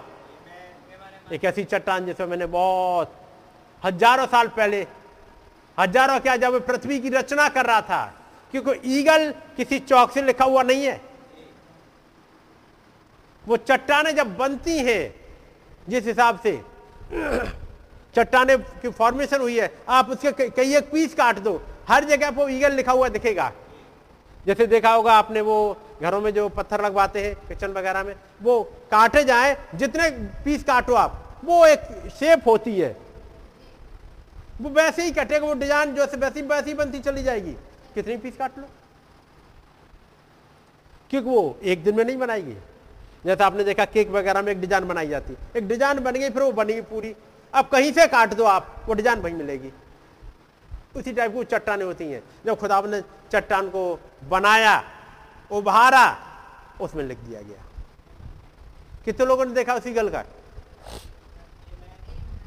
उस ईगल में खुदाबंद ने किस किस किस का नाम लिखा है? ईगल ईगल का मतलब क्या होता है? उकाब। उकाब रिप्रेजेंट करता है एक प्रॉफिट को। एक प्रॉफिट को। लेकिन आपने देखा, उस ईगल को लिखा कैसे गया? उस ईगल को फ़ोटो ये दिखे तो जरा निकाल देना। इसका भी आपने गौर किया हो। उस ईगल में पाँच शब्द हैं। देखे? वहाँ पर लिखे, जब मिल जाए तो बता देना मुझे। लेकिन वो घटना भाई घटनी है। और मैं लाइट बंद करूँगा। आप देख रहे हैं? ये किसी हाथ की लिखाई नहीं है, ये चट्टान ऐसे कटी है। इसके पीछे और काटो, आपको ऐसे ही लिखा मिल जाएगा। ईगल, है नहीं? ईगल में यदि आप देखोगे तो केवल दो अल्फ़ाबेट हैं जो कैपिटल्स में हैं। सारे अल्फ़ाबेट कैपिटल्स में नहीं है। एल जो एल सद्दाई को रिप्रेजेंट करता है, इसको लिखने वाला कोई इंसान नहीं है। उस एल सद्दाई ने, उस एलोहिम ने, उस एल इला एलोहिम ने, जिसने याकूब को अपना नाम दिया और एल जोड़ा, ये वही खुदाबंद जिसने एल लिख दिया यहाँ पर। एल मतलब एलोहिम वो एलोहिम खुदाबंद। और यदि आप इस एल को अलग करो तो आपके क्या, पास क्या बचेगा? एल एज ये एल का एज आ गया है। ये वो खुदावंत का दिन चल रहा है। वो ईगल का युग आ गया है। महान ईगल का। उस एलोहिम का युग आ गया है। वो बहुत दिन अब करीब नहीं है, जब वो आए और इस पृथ्वी पर राज्य करे। तो ये किसी इंसान ने नहीं लिखा। इंसान लिखेगा तो अपने हिसाब से एक कैपिटल कर दिया, बाकी सब छोटे कर देगा। लेकिन ये खुदाबंद लिखते हैं, उन चीज़ों में वहीं छिपाते हैं। एक एल एज आ गया है। एक उस महान खुदाबंद का युग आ गया। और यदि वो खुदाबंद का युग आ गया तो ज़रूरी है फिर उसके बच्चे भी आ गए हो। क्योंकि वो यहोवा है। और वो यहोवा अकेले जब तक उसका परिवार ना हो, वो यहोवा कैसे बने? तो ज़रूरी उसके बच्चे भी आ गए हो। वो भी मैनिफेस्ट हो जाएँ एक समय में। तो खुदाबंद ने चीज़ों को पहले से उसी के अकॉर्डिंग अपॉइंट करके रखा है कि घटनाएँ वैसे ही घटे और वापस मत्ती में चार सत्रह। यीशु ने प्रचार करना और यह कहना आरंभ किया मन फिराओ क्योंकि स्वर्ग का राज्य निकट आया है। ये समय आ गया एक। जब ये फुल वर्ल्ड एक चीज़ प्रचार करने लगे रिपेंट खुदावंत का राज्य निकट आ गया है। ये एल एज आ गया है। उस महान खुदावंत ज़मीन पे आ गया था। दो पैरों पे चलते हुए 2000 साल पहले और फिर हमारे युग में फिर से खुदावंत उन्नीस में उतर आए। और जब उन्होंने ये स्टार्ट किया, मत्ती की इंजिल पढ़ रहा हूँ, उसके बाद कुछ चेले मिल गए, पत्रस याकूब मिल गए, आगे तेईस में ऐसे पढ़िएगा। यीशु सारे गलील में फिरता हुआ, उनके आराधनालयों में उपदेश करता और राज्य का सुसमाचार प्रचार करता और लोगों की हर प्रकार की बीमारी और दुर्बलता को दूर करता रहा। हम्म। और सारे समरी और सारे सीरिया देश में उसका यश फैल गया। और लोग सब बीमारों को जो नाना प्रकार की बीमारियों और दुखों में जकड़े हुए थे और जिनमें दुष्टात्माएँ थी और मिर्गी वालों और लकवे के रोगियों को उसके पास लाए और उसने उन्हें चंगा किया। और आपने देखा? यीशु गलील में फिरता हुआ यीशु मसीह कहाँ घूम रहे हैं? उन गलील के एरिया में घूम रहे हैं। गलील में फिरता हुआ, उनके आराधनालय में उपदेश करता और राज्य का सुसमाचार प्रचार करता और लोगों की हर प्रकार की बीमारी और दुर्बलता को दूर करता रहा। एक दिन की बात नहीं है ये। बात समझ रहे उनके सिनोगॉग में जाके प्रचार करना, उनके जो चर्च है, उनमें जाके मीटिंग करना बड़ी बड़ी कैंपेन करना एक लंबा समय चलता है। हर तरह की बीमारी दूर करते हुए, जिसे कहते हैं फ़र्स्ट पुल हर तरह की दुर्बलता दूर करते हुए, और यहाँ तक कि उनका नाम सीरिया देश में चला गया। सीरिया में भी चला गया है, और इधर गलील के एरिया में भी। और सारे सीरिया देश में उसका यश फैल गया। और लोग सब प्रकार के बीमारों को, जो नाना प्रकार की बीमारियों और दुखों में जकड़े हुए थे, जिनमें दुष्ट आत्माएँ थी और मिर्गी वालों को और लकवे के रोगियों को उसके पास लाए और उसने चंगा किया। गलील और दिकापुलुस, यरूशलेम, यहूदिया, यर्दन के पार से भीड़ की भीड़ उसके पीछे हो ली। ये प्रभु यहाँ पर नहीं आए हैं लेकिन भीड़ यहाँ से भी पहुँच गई है। लोगों ने सुना और ये सब के सब वहाँ भीड़ पहुँच रही है। उसके बाद ढेर सारे काम और आप पढ़ते जाइएगा। ये पढ़ते हुए जब आते हैं तेरहवें अध्याय में,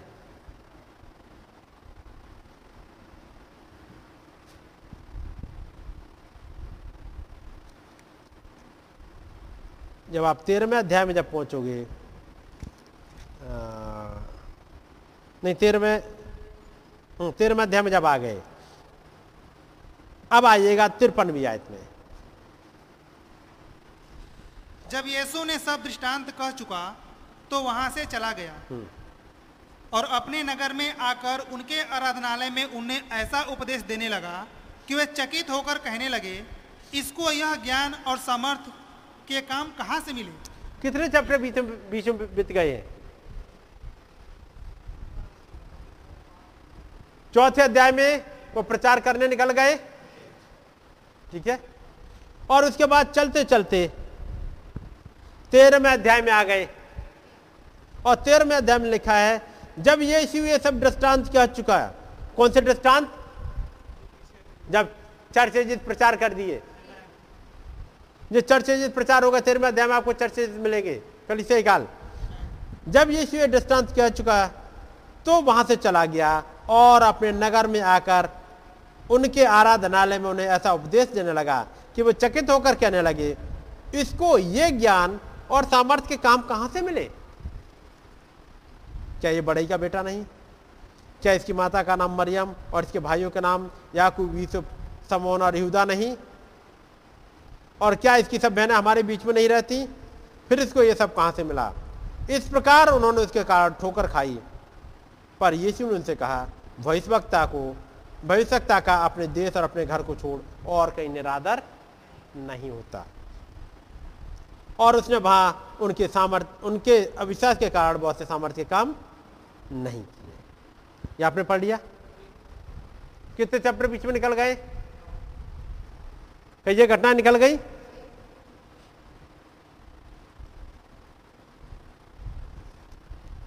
अब वापस आइएगा। लू का चार।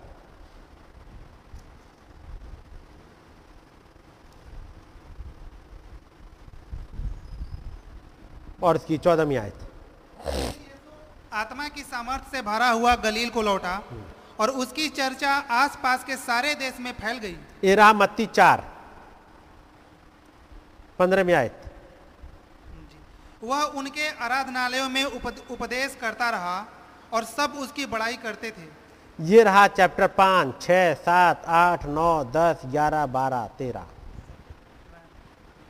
इस एक लाइन के पीछे उतने चैप्टर है वहाँ। क्योंकि अगली घटना आएगी सोलहवीं आयत। फिर वह नासरत में आया जहाँ पाला पोसा गया था। आपने देख लिया? आप कितने चैप्टर बीच में? अब इनके बीच में हुआ क्या है यह समझना है तो आपको यह पढ़ना पड़ेगा।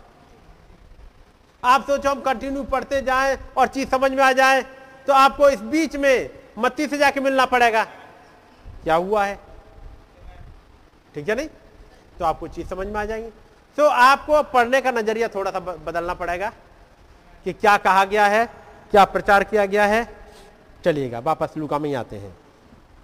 पिछली बार हमने ये देख लिया था, यहाँ पर यीशु मसीह एक जुबली का नरसिंगा उनके बीच में फूक रहे हैं। जुबली का नरसिंगा उन बातों को सिखा रहे हैं और बीच में आज में लिखा गया है, और प्रभु के प्रसन्न रहने के वर्ष का प्रचार करूँ। प्रभु ने एक जुबली का नरसिंगा फूका, ये थर्सडे को हम लोग देख चुके हैं उन तमाम बातों को। मैंने बीच का हिस्सा इसलिए रखा था कि आपको एक आइडिया लग जाए, बीच में अचानक से कितने चैप्टर मिस हो जाते हैं। मिस है मतलब? यहाँ पर एक क्लू पकड़ना है तो दूसरी जगह जाना पड़ेगा। कई एक बार, एक आयत तो दूसरे आयत के बीच में, हज़ारों साल का अंतर होता है। सैकड़ों साल का अंतर मिल जाएगा। कई एक दिन का अंतर मिल जाएगा। और बीच वाले गैप को यदि आपने नहीं पढ़ा तो मिस कर जाओगे, क्या हुआ? अच्छा उसके बाद तो ये हो गया था। बीच की घटना आपको पता नहीं। ठीक है नहीं? जब आप पढ़ोगे, जो 28 नवंबर को नबी ने प्रचार किया टेस्ट मनी लेकिन टेस्ट मनी जब प्रचार की 28 नवंबर उन्नीस को। उन्नीस में ही 27 नवंबर को उन्होंने क्या प्रचार किया? जो खुदा ने दया करी, कल उस वाले से कोई पढ़ा था?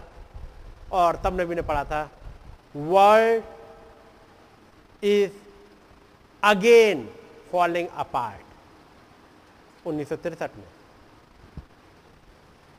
ये नबी ने उधर अप्रैल में प्रचार कर दिया था, ये संसार टूट टूट कर गिर रहा है। लेकिन अब फिर से ये जगत फिर से टूट टूट कर बिखर रहा है। इस दुनिया का सिस्टम टूट टूट के जा रहा है। कहाँ से? ये जगत है क्या? पूरा संसार। क्या क्या टूट रहा होगा?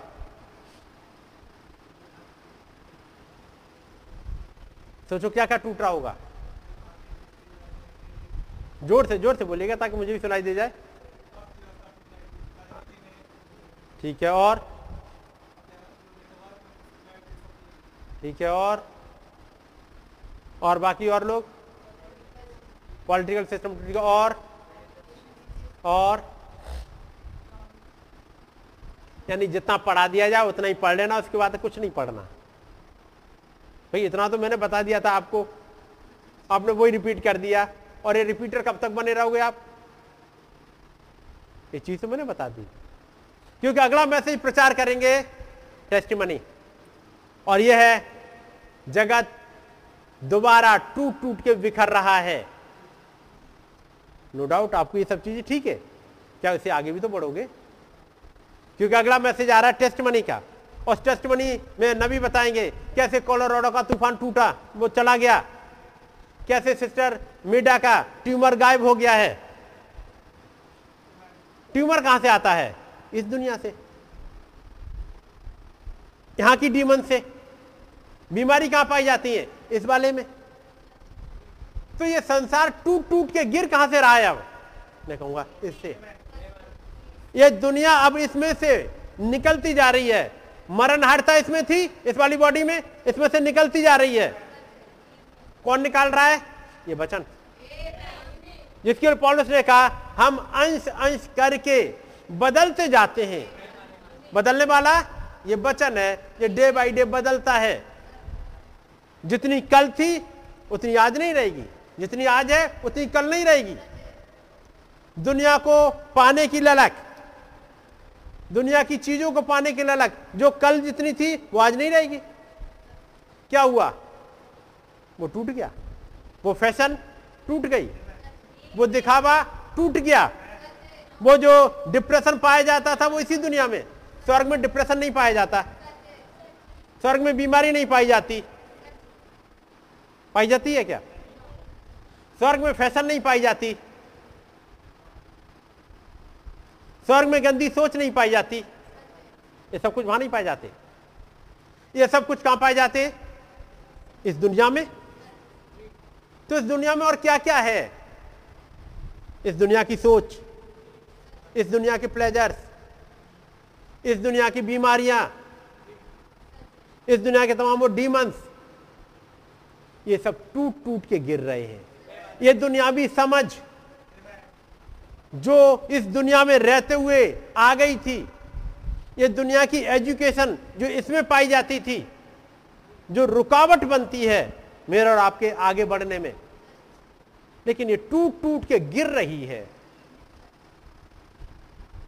ये था, ये तूफ़ान चला जाएगा, प्रभु कैसे जाएगा? एक सोच खुदाबंद कहेगा, मैं हूँ इस पृथ्वी को बनाने वाला, मैं सृष्टि करता हूँ, मैंने तूफ़ान को बनाया, मैंने हवार पानी को बनाया, अब तू बोल दे। और ये चली जाए। एक डाउट जो यहाँ का पाया जाता है, वो खत्म हो जाएगा। बीमारी खत्म हो जाएगी। ये जगत टूट टूट के बिखर रहा है। कहाँ से? केवल इस दुनिया की तरफ़ निगाह मत लगाए रखिएगा। या फिर जितना पढ़ाया जाए, बस उतना ही पढ़ के आगे बढ़ते जाएँ उससे काम नहीं चलेगा। यहाँ पर केवल कुछ आउटलाइन बताई जा सकती हैं, लेकिन बाकी आपको देखना होगा। बात समझ गया ना? जगत पुनः टूट टूट कर बिखर रहा है। तब नेक्स्ट डे आ रही है। टेस्ट मनी इस दुनिया का कोई भी डॉक्टर कोई भी साइंटिस्ट उस मरी मछली को जो आधा घंटे पहले से मर गई थी वो छोटी मछली जिसकी अंतड़ियाँ तक बाहर निकल आई थी, उसे कोई जला नहीं सकता था। लेकिन वो पवित्र आत्मा जब उन पहाड़ों से उतरते हुए नीचे की तरफ़ आता है, और नबी से कहता, उठ के खड़ा हो जा।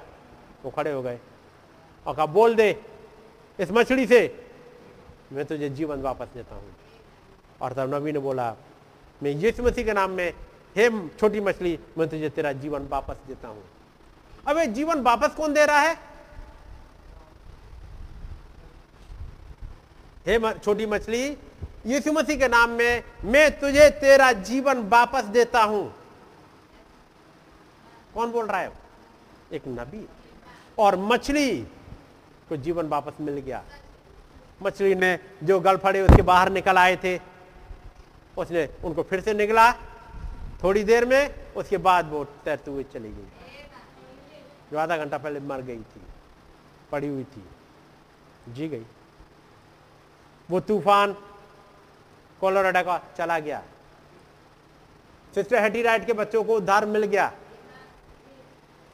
वो गिलहरियाँ क्रिएट हो गई।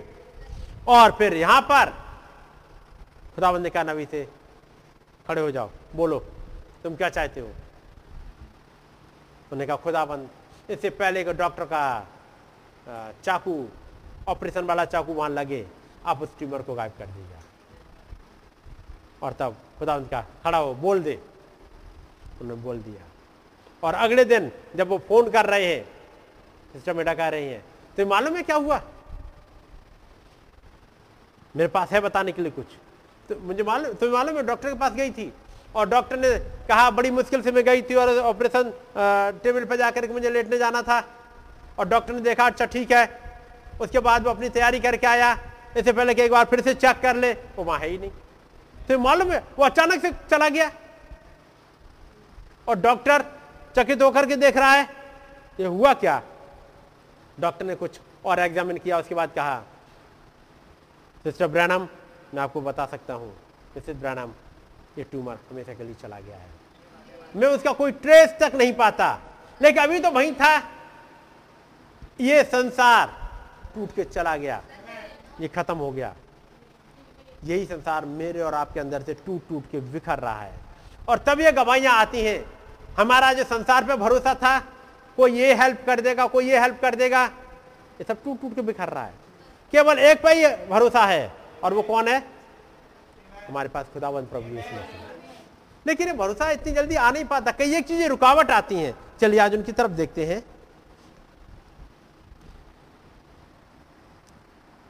आइएगा जरा पच्चीसवीं आयत में लूका चार पच्चीस।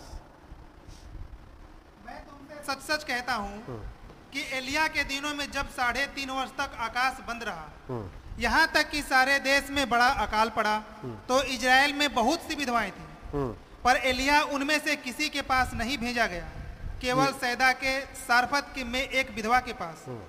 और एलिसा भुजदोक्ता के समय इज़राइल में बहुत से कोढ़ी थे पर सीरियावासी नमान को छोड़ उनमें से कोई शुद्ध नहीं किया गया। अब चलते हैं। पहली आयत है, पच्चीसवीं। मैं तुमसे सच कहता हूँ कि एलिया के दिनों में एलिया के दिनों में जब साढ़े तीन वर्ष तक आकाश बंद रहा, यहाँ तक कि सारे देश में बड़ा अकाल पड़ा तो इसराइल में बहुत सी विधवाएँ थी। पर एलिया उनमें से किसी के पास नहीं भेजा गया, केवल सैदा की सारपत में एक विधवा के पास। चलिए, विधवा की तरफ़ चलते हैं, देखते हैं। और हम निकालेंगे पहला राजा। क्योंकि जब तक आप दोनों जगह नहीं पढ़ोगे वो चीज़ आपको नहीं मिलेंगी। पहला राजा और उसका सत्रहवा अध्याय। और उसकी पहली आयत से। तिसबी एलिया जो गिलाद के परदेशियों में से था उसने अहाब से कहा इजराइल का खुदा यहोवा जिसके सम्मुख में उपस्थित रहता हूँ उसके जीवन की शपथ। इन वर्षों में मेरे बिना कहे ना तो मेह बरसेगा और ना ओस पड़ेगी। तब यहोवा का यह वचन उसके पास पहुँचा यहाँ से चलकर पूर्व की ओर जा और किरीत नामक नाले में जो यर्दन के पूर्व में है छिप जा। उसी नाले का पानी तू पिया कर और मैंने कौओं को आज्ञा दी है कि वे तुझे वहाँ खिलाएँ। यहोवा का यह वचन मानकर वह यर्दन के पूर्व में करीत नामक नाले में जाकर छिप छिपा रहा। और सवेरे और साँझ को कौवे उसके पास रोटी और मांस लाया करते थे और वह नाले का पानी पिया करता था। कुछ दिनों के बाद बस उस, बस बस। बस इतना ही।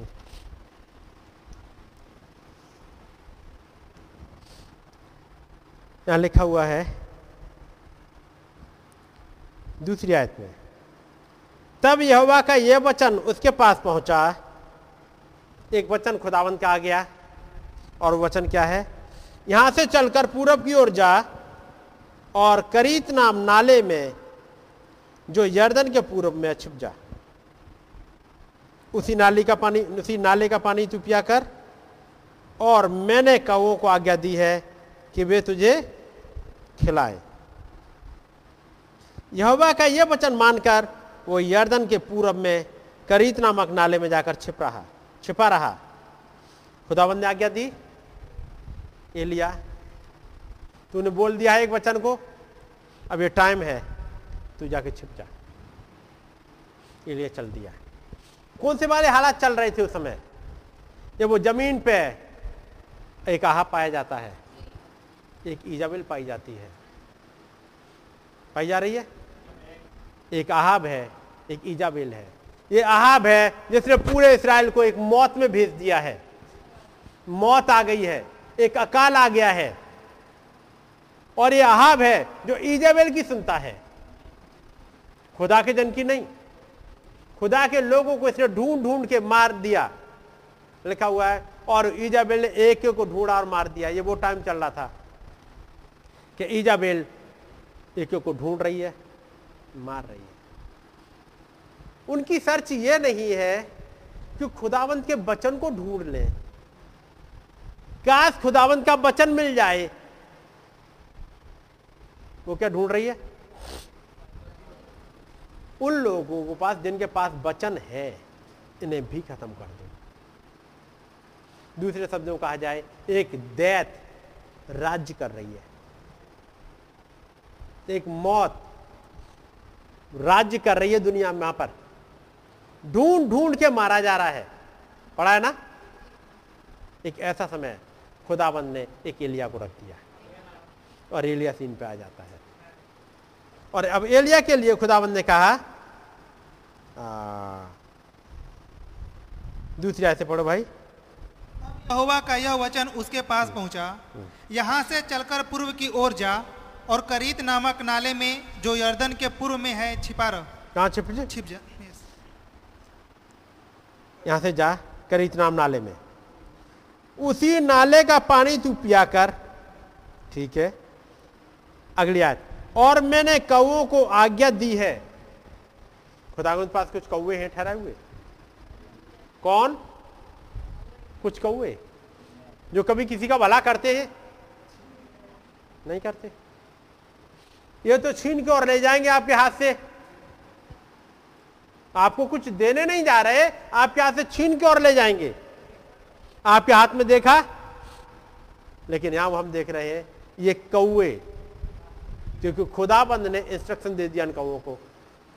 मिस्टर रेवन याद रखना, सुबह ही सुबह उठोगे और तुम कुछ मीट अब मीट कहीं दुनिया में तो उस एरिया में तो मिल नहीं रहा क्योंकि अकाल इतना ज़्यादा है। तो फिर ये कहाँ जाएँगे? जी? जहाँ मीट पकड़ा होगा। अहाब के महल में। ये वही जाएँगे। जहाँ मीट पकड़ा वहाँ से कुछ लेंगे। कुछ कौए रोटियाँ उठाएँगे। अब एक बार में आ, ढेर सारी रोटियाँ तो नहीं उठा सकते। तो खुदाबंद ने एक कौए को आज्ञा नहीं दी। कौओं का झुंड आता है। एक आया, उसने एक रोटी ली और चल दिए। रोटी मुँह में और चलते जा रहे हैं। मिस्टर रेविन तुम कहाँ जा रहे हो? मैं आज एक स्पेशल मिशन पे जा रहा हूँ। मुझे रोटी पहुंचानी है। खुदा का एक जन भूखा है। वो वेट कर रहा है। वो अपना दुआ कर रहा होगा। तो वो रोटी लेके। एक ने उठाई। अब वो जो आ, जो वो रखवाली करने वाले भगाएँगे उसके कौए को। लेकिन उसे तो मिल गई इसकी रोटी। एक उड़ा तब अचानक जो झुंडा के बैठ गया दूसरा गया। उसने मारा झपट्टा उसने भी अपनी ले ली। वो भी कहेगा मुझे ही मिल गई। मैंने चलो अगला जितनी एलिया को रोटी की ज़रूरत है दो तीन चार वहाँ गिनती नहीं लिखी है। जितनी ज़रूरत है अब कौए वहाँ से रोटी लेके चल रहे हैं। एक फ़्लाइट चल रही है, आप देखोगे, हर एक कौआ मुँह में रोटी लिए हुए। चलता जा रहा है। आप देखो सीन को। पीछे पीछे बोटी लिए भी चल रहे हैं।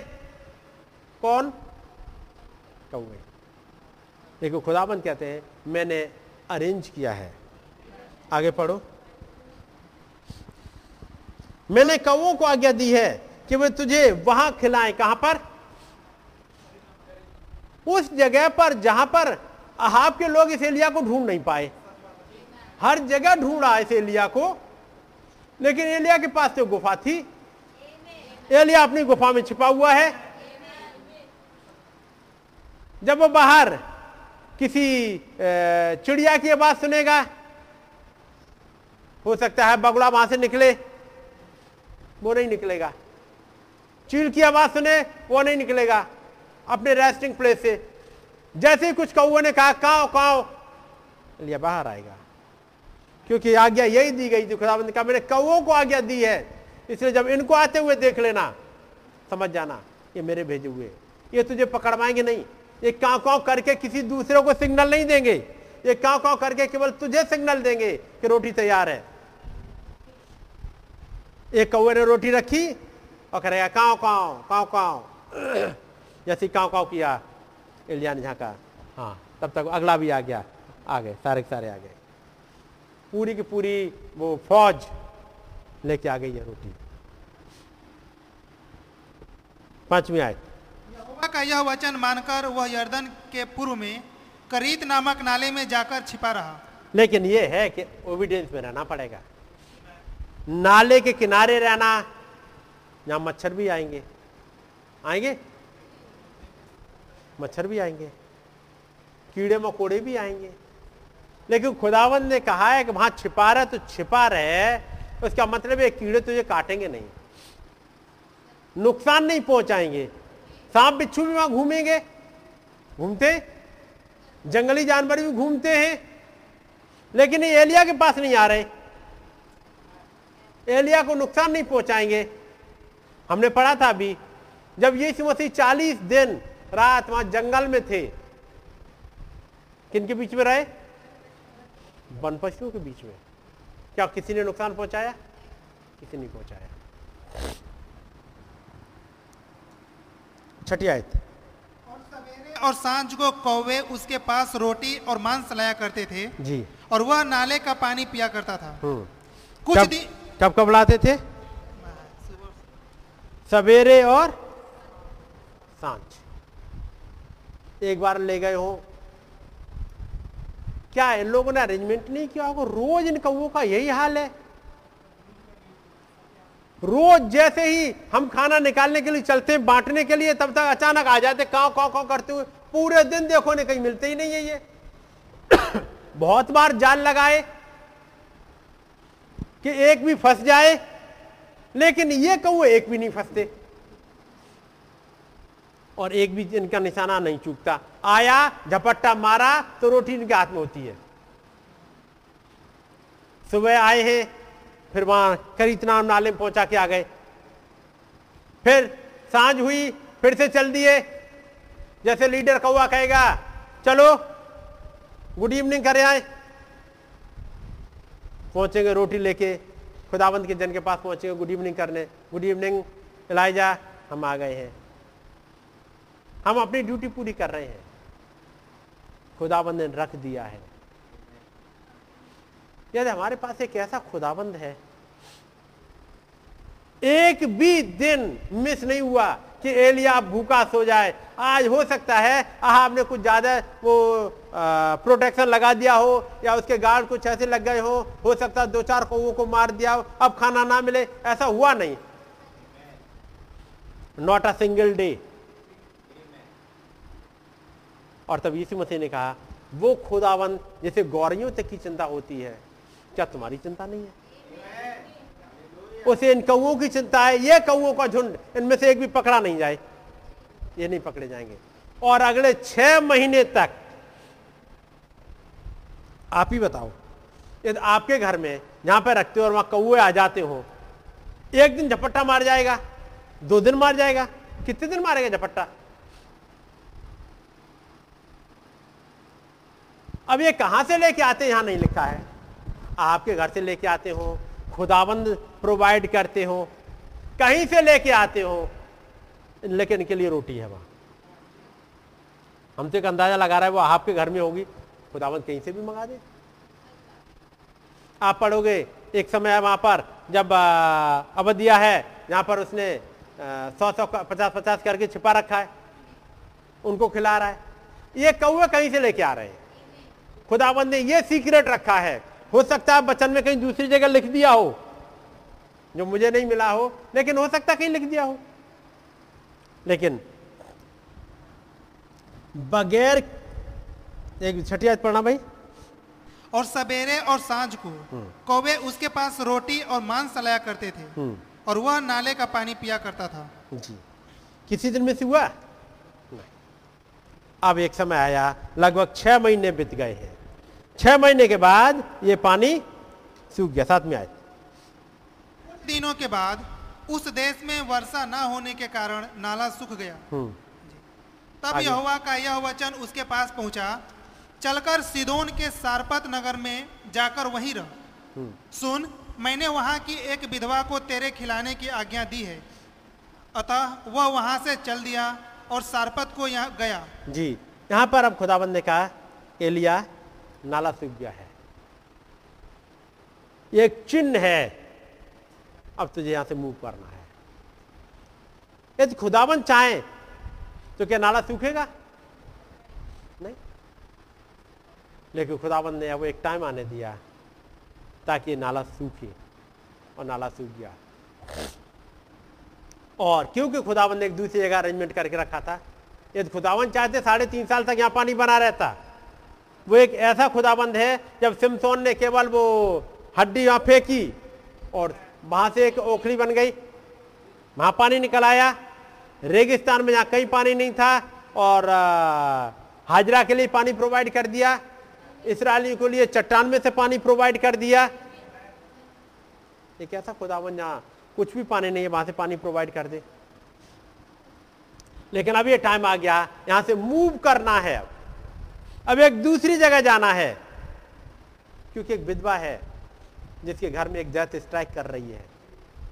डेथ ने अटैक कर दिया इसके घर में। पढ़िएगा। अतः वह वहाँ से चल दिया और सारपत को गया। जी। नगर के फाटक के पास पहुंचकर उसने क्या देखा कि एक विधवा लड़की बीन रही है। लकड़ी। जी सॉरी एक एक विधवा विधवा- लकड़ी बीन रही है। जी। उसको बुलाकर उसने कहा, किसी पात्र में मेरे पीने को थोड़ा पानी लिया अब यहाँ से चल दिए। खुदा ने बता दिया, तेरा काम, तेरी मिनिस्ट्री का, इस करीत नाम नाले में पूरा होता है। यहाँ का काम पूरा हो गया। छह महीने तुझे यहाँ छिपना था, तेरा पूरा हो गया। अब यहाँ से निकल। अब वहाँ से चल दिया। अब वो पहुँच रहा है एलिया सारपत में। खुदाबंद ने एक विधवा वहाँ रख दी है। लेकिन कौन सी विधवा है, कैसे पहचानेंगे? सातपत कोई छोटा सिटी तो है नहीं, वो बड़ा है। लेकिन आप पढ़ोगे मैसेज मिलेगा। एक विधवा है, जिसके पास एक बेटा है। ये रात भर रोती रही है, क्योंकि इसका बेटा भूख से तड़पता रहा है, रात भर। अब रात में आग जलाने के लिए इस पास लकड़ी नहीं है। और बेटा कहता है, मम्मी, भूख लगी है। वो रात भर दुआ करती रही है। क्योंकि यहाँ पर एक दुआ करने वाली महिला है। दुआ कर रही है तो नाले के पानी को सूखना होगा, तब वहाँ से एलिया मूव करे। खुदाबंद ने कवों को आगे दे दी, आज से नहीं। तुम्हारा काम पूरा, ड्यूटी तुम्हारी पूरी हो गई, अब आज नहीं जाना है। अगले दिन देखेंगे वहाँ पर जहाँ से रोटी लाते थे, अचानक कौए आ नहीं रहे।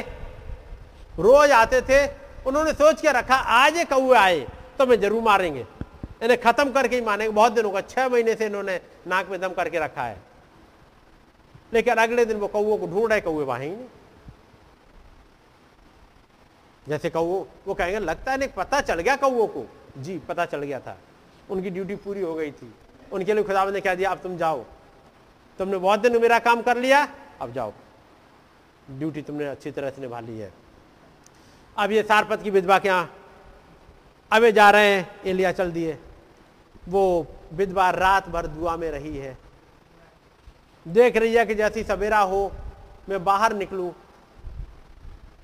बाहर जा करके और दो रोटी, वो दो लकड़ी बीन लाऊं मैं अपना एक क्रॉस बना लूँ, रवि ने समझाया, कैसे वो दो लकड़ी लेकर के अपने क्रॉस को बनाएगी। क्योंकि जब लकड़ी जब आग जलाने की रखी जाती है तो क्रॉस करके रखी जाती हैं, ताकि उनमें आग जलाई जा सके। नबी कहते वो अपना क्रॉस बनाने जा रही थी। उसका टाइम खत्म हो गया था। और एलिया यहाँ से चलते हुए जा रहे हैं। अब ढूंढेंगे कैसे? एलिया से कहा जा रहा है, बढ़ते जाओ बढ़ते जाओ। अब उस बड़े नगर में किस जगह जाएँ? कहाँ ढूंढे? वो विधवा होगी कहाँ? और जैसे वो विधवा भी अब जब सवेरा हो गया है, वो निकल रही है। जैसे ही दरवाज़ा खुला, फाटा खुला, वो निकलती। और उधर से सामने से लिया जा रहे हैं। जैसे ही सामने से गुजरे होंगे, ढेर सारी औरतें मिली होंगी अपने अपने काम के लिए निकल रही हैं। फाटक खुला है, आदमी, औरत सब काम के लिए निकल रहे हैं। और जैसे ही निकले, एक जगह जहाँ गुजरते हुए अचानक जैसे एक आवाज़ आई हो, गुड मॉर्निंग, पर्सन। एलिया देखेगा इस सारपत में पहली बार आ रहा हूँ। यहाँ मुझे कौन जानता है? यहाँ कौन है जो मुझे गुड मॉर्निंग कर रहा है? Good morning, person. उन्होंने कहा, बताओ। अब वो बातचीत स्टार्ट हो जाती है। उसने क्या देखा? कि एक विधवा लकड़ी बीन रही है। क्या ये आज्ञा दी थी कि एक विधवा लकड़ी बीनती हुई मिलेगी? मैंने एक विधवा को आज्ञा दी है। अब विधवा को ढूंढेंगे कैसे? कोई तो तरीका हो ढूँढने का। जा रहे हैं ले खुदाबंद ने आज्ञा दी है। जैसी बगल से गुजरेंगे, वो कहेगी good morning Paulson. Good morning क्या कर रही हो? मैं बस दो लकड़ी बीन रही हूँ। मैं दो लकड़ी बीन रही हूँ। क्यों? मुझे अपने बेटे के लिए खाना पकाने जाना है और मेरी दो लकड़ी मुझे मिल गई है। अब मैं जा रही हूँ। अब लौट रही है। जैसे उसने कहा, मैं जा रही हूँ। उसने कहा, उसको बुलाकर उसे कहा, किसी पात्र में मेरे पीने को पानी ले आ। वो विधवा कहेगी जैसे मैंने बहुत देर तक वेट करती रही हूँ। मुझे जैसे लगा आप एक पास्टर हो आप एक प्रॉफिट हो आप एक कुछ हो। किसी पात्र मेरे पीने को पानी थोड़ा लिया जब वो लेने जा रही थी तो उसने उसे पुकार के कहा अपने हाथ में एक रो, टुकड़ा रोटी भी मेरे पास लेती आ। जैसे ये कहा एक टुकड़ा रोटी लेते आना। जैसे वो अंदर से फट पड़ी हो। दुख के मारे, क्योंकि रात भर वो उसका बच्चा रोता रहा है। इसके पास कुछ है नहीं। बस एक मुट्ठी आटा है, थोड़ा सा तेल है, जिसे वो पकाएँगे और खाएँगे। वो रात भर सोचती रही है, अब मेरे पास अब मौत आ रही है। बस एक दिन और है।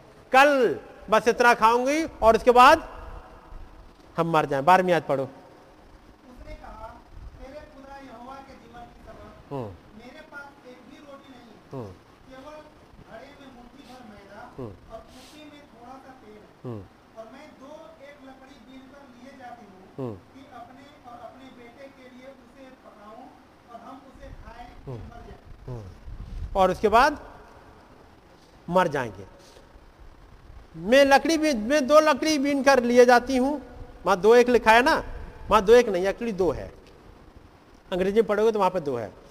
और मैं दो लकड़ी बीन कर लिए जाती हूँ कि अपने और अपने बेटे के लिए उसे पकाऊं और हम उसे खाएँ और फिर मर जाए। हमारे लिए अब टाइम बचा नहीं है। हमारे लिए अब डेथ स्ट्राइक कर चुकी है। हमारी ज़मीन पर ढेर सारे लोग मर चुके हैं। मेरे पास ऐसा भी नहीं अपने किसी पड़ोसी से मांग लू, क्योंकि उसके पास खुद भी नहीं है। पड़ोस वालों के इधर, पड़ोसी देखो तो वहाँ और लोग मर चुके किसी के पास नहीं है। मेरे पास बस ये एक मुट्ठी आटा बस बच गया, वो भी आज के लिए है। किसे पकाएँगे और खा जाएँगे। इसका मतलब घर किस हालत में है? पूछो उस माँ का हाल क्या आ रहा होगा? जिसने अपने बाई तरफ़ मरते हुए देखा होगा, अपने दाई तरफ़ मरते देखा होगा, अपने रिश्तेदारों को मरते हुए देखा होगा। अकाल में। ऐसे में क्या जो माँ और बेटा है, अच्छी खासी हेल्थ में होंगे? एक लंबे समय से थोड़ा थोड़ा बचाते हुए, कम खाते हुए, ताकि थोड़ा सा जी ले हो सकता है इस साल बारिश अच्छी नहीं हुई है, अगली साल हो जाएगी। लेकिन अगली साल भी नहीं हो रही। शायद अगली साल हो जाए, इस बचाव में कुछ कम बचाते बचाते, लेकिन वो भी खत्म हो गया। क्योंकि लिखा है साढ़े तीन साल तक बारिश नहीं हुई। अकाल बहुत ही ज़्यादा भयंकर था। लोगों ने अपने बच्चे तक पका लिए थे। यह हाल है वहाँ पर। आप पढ़ोगे, आपको बाइबल मिल जाएगा। इस वाले हालत में। कहाँ तक इंसान की वो भूखमरी की हालत में कहाँ तक आ गए थे? कुछ नहीं बचा था। और ये कह रही, मैं दो लकड़ी बीन कर लिए जाती हूँ कि अपने और अपने बेटे के लिए उसे पकाऊं और हम उसे खाएँ, फिर मर जाएँ। सॉरी एलिया मैं नहीं ला पाऊँगी। सॉरी ब्रदर मैं नहीं ला पाऊँगी। क्यों? है ही नहीं। आपके लिए रोटी में लाऊं कहाँ से? है ही नहीं। और तब, जैसे कहते हैं, वो थोड़ी सी अब वो है, रजिस्ट कर रही है, क्योंकि मेरे बच्चे के लिए बची है एक रोटी। थोड़ा सा आटा मेरे बच्चे के लिए बचा है। मैं आपको दो ना चाहती हूँ, दू कहाँ से? है ही नहीं मेरे पास में। लेकिन अब वहाँ पर एलिया कुछ चीज़ों को खोलता है। एलिया ने उसे कहा, मत डर। फियर नॉट डर मत जाकर अपनी बात के अनुसार कर। परंतु पहले मेरे लिए एक छोटी सी रोटी बनाकर मेरे पास ले आ।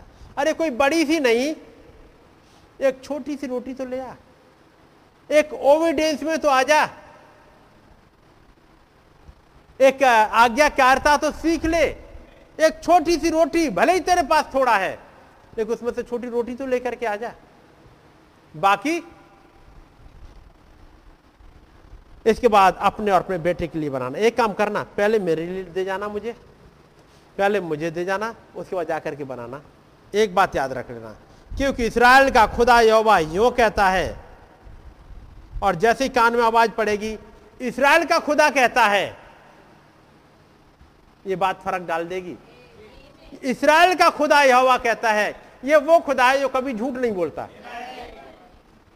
ये जो कह देता है वो पूरा करने में सामर्थ्य है वो क्रिएटर है। इसराइल को खुदा के बारे में पहले कुछ कुछ सुना है। इस खुदाबंद ने 40 साल तक जंगल में 20 लाख को खिलाया है। ये वही खुदा है। और यदि उस खुदाबंद ने कह दिया तो तो फिर होगा। मेरे और आपके पास वही खुदा है।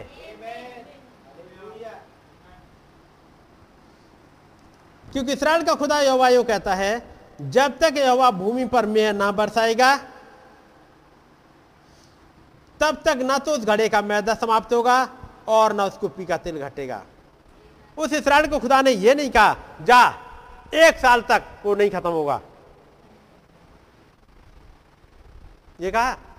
कब तक के लिए कहा? जब तक अकाल पड़े रहे। जब तक ये डेथ एंजल घूमता रहेगा। याद रख, भले ये पूरी ज़मीन पर डेथ एंजल घूमता रहे, अकाल घूमता रहे, मरी घूमती रहे, वो वन पशु घूमते रहे, क्योंकि जब ऐसा अकाल पड़ा होगा तो वन पशुओं का हाल क्या होगा? घास भी नहीं बची थी। आप पढ़ोगे, अहाब अपने घोड़ों के लिए घास ढूँढने जाता है, क्योंकि यर्दन के किनारे तक घास नहीं बची है जन। तो फिर जंगली जानवर और जो वो क्या खाएँगे?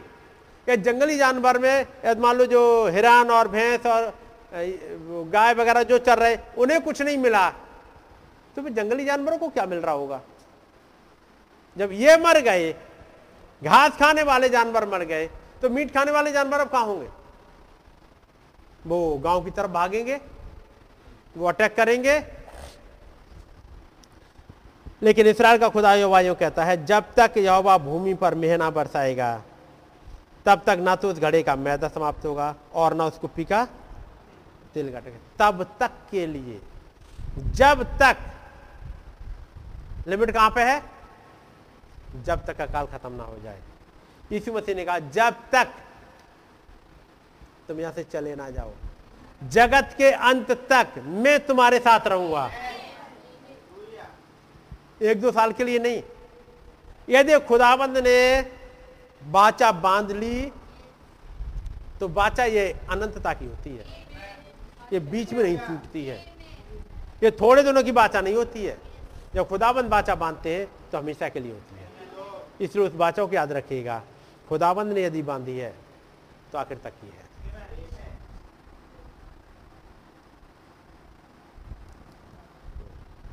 पंद्रहवीं आयत। हम्म। और एलिया के वचन के अनुसार किया। हम्म। तब से वह और स्त्री और उसका घराना बहुत दिन तक खाते रहे। अब याद रखिएगा ये जगह सारपत एलिया ने नहीं चुनी। ये जगह सारपत एलिया ने नहीं चुनी थी।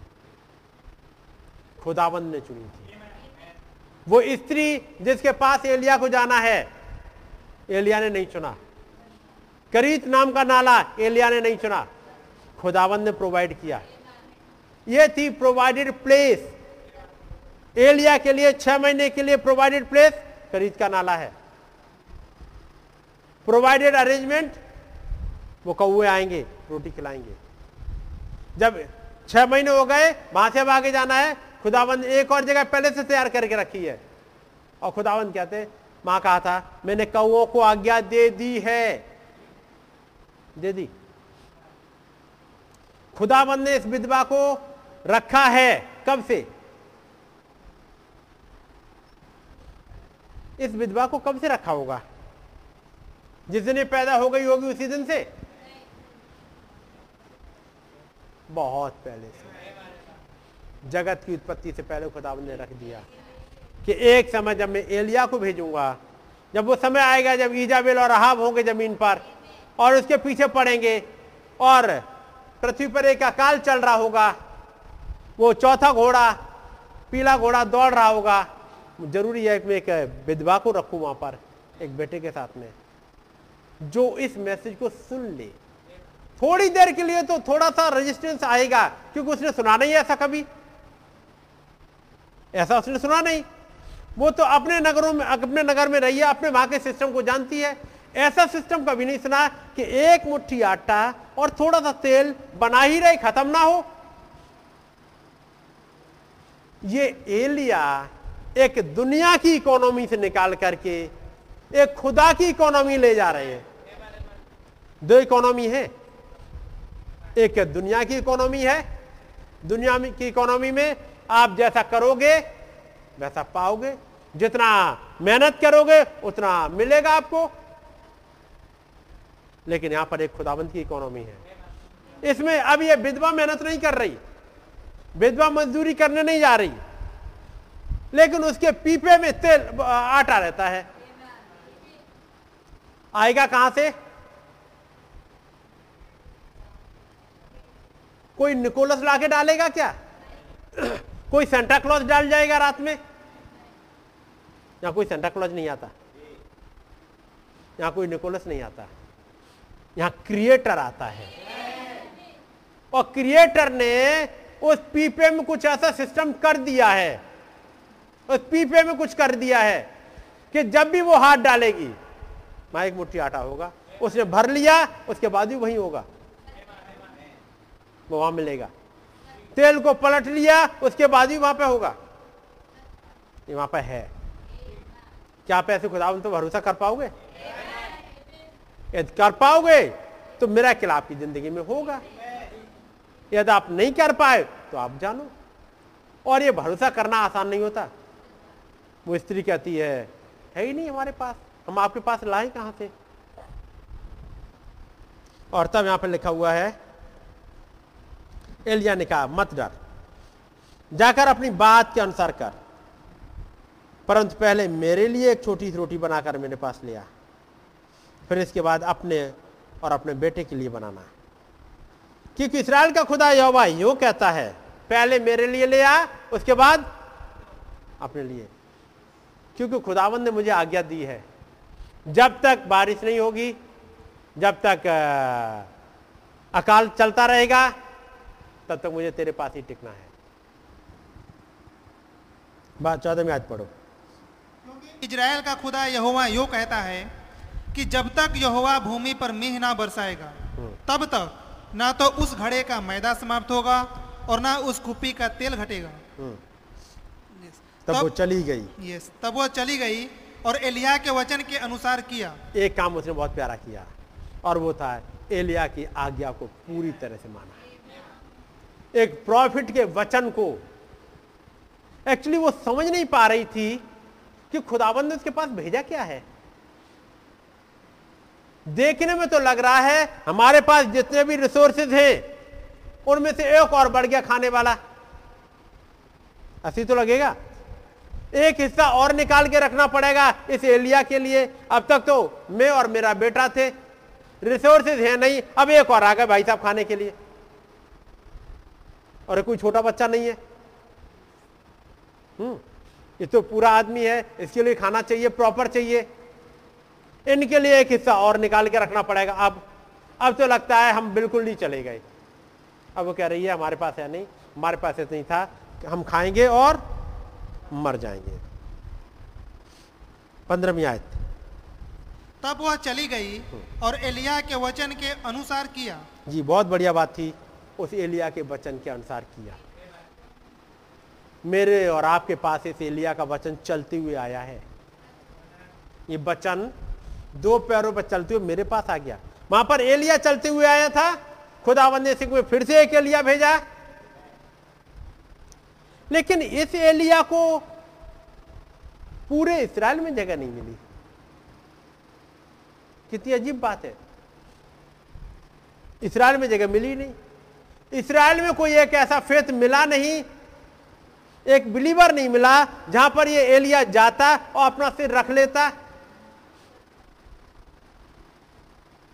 जब आप इसके बाद सुनेमिन की कहानी आपने पढ़ी होगी, जो एलिसा के समय में घटी है, जरा एक मिनट को देख लेते हैं उसको भी, फिर इसके बाद वापस आएँगे। दूसरा राजा।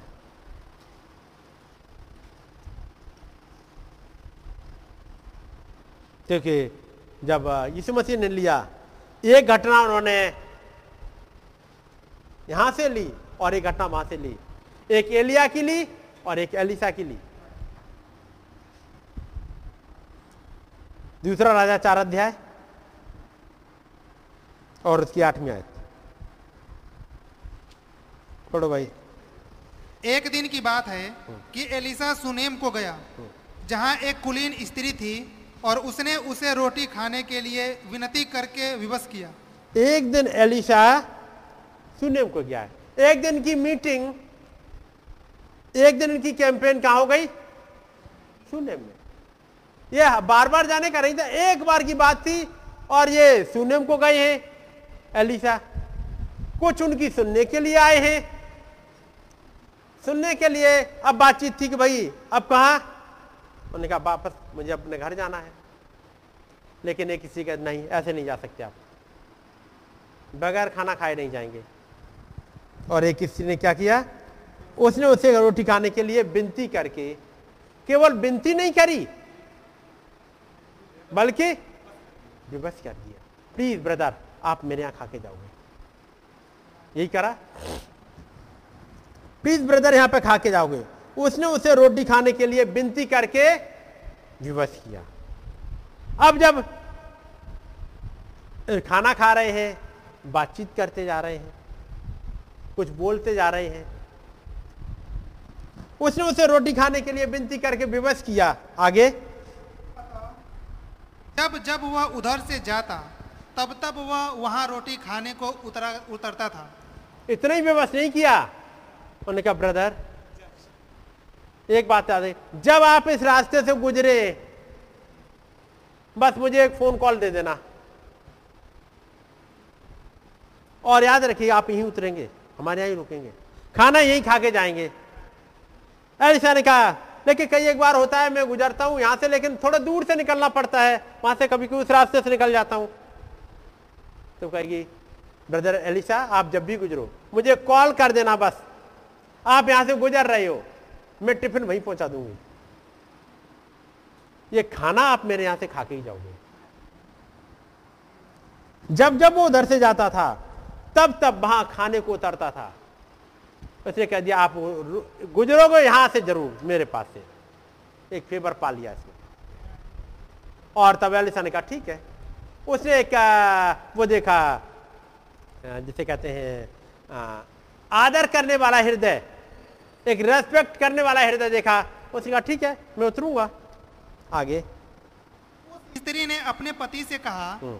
सुन यह जो बार बार हमारे यहाँ से होकर जाया करता है, वह मुझे खुदा का कोई पवित्र भक्त जान पड़ता है। जी, यहाँ से जो जाता है, ये मुझे खुदा का कोई पवित्र भक्त जान पड़ता है, क्योंकि जब भी बात करो, इनके पास केवल खुदा के अलावा कोई टॉपिक नहीं होता।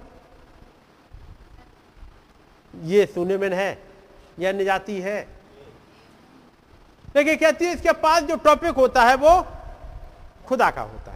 जब भी बात करो ये खुदा की बात करते रहते हैं। ठीक है नहीं?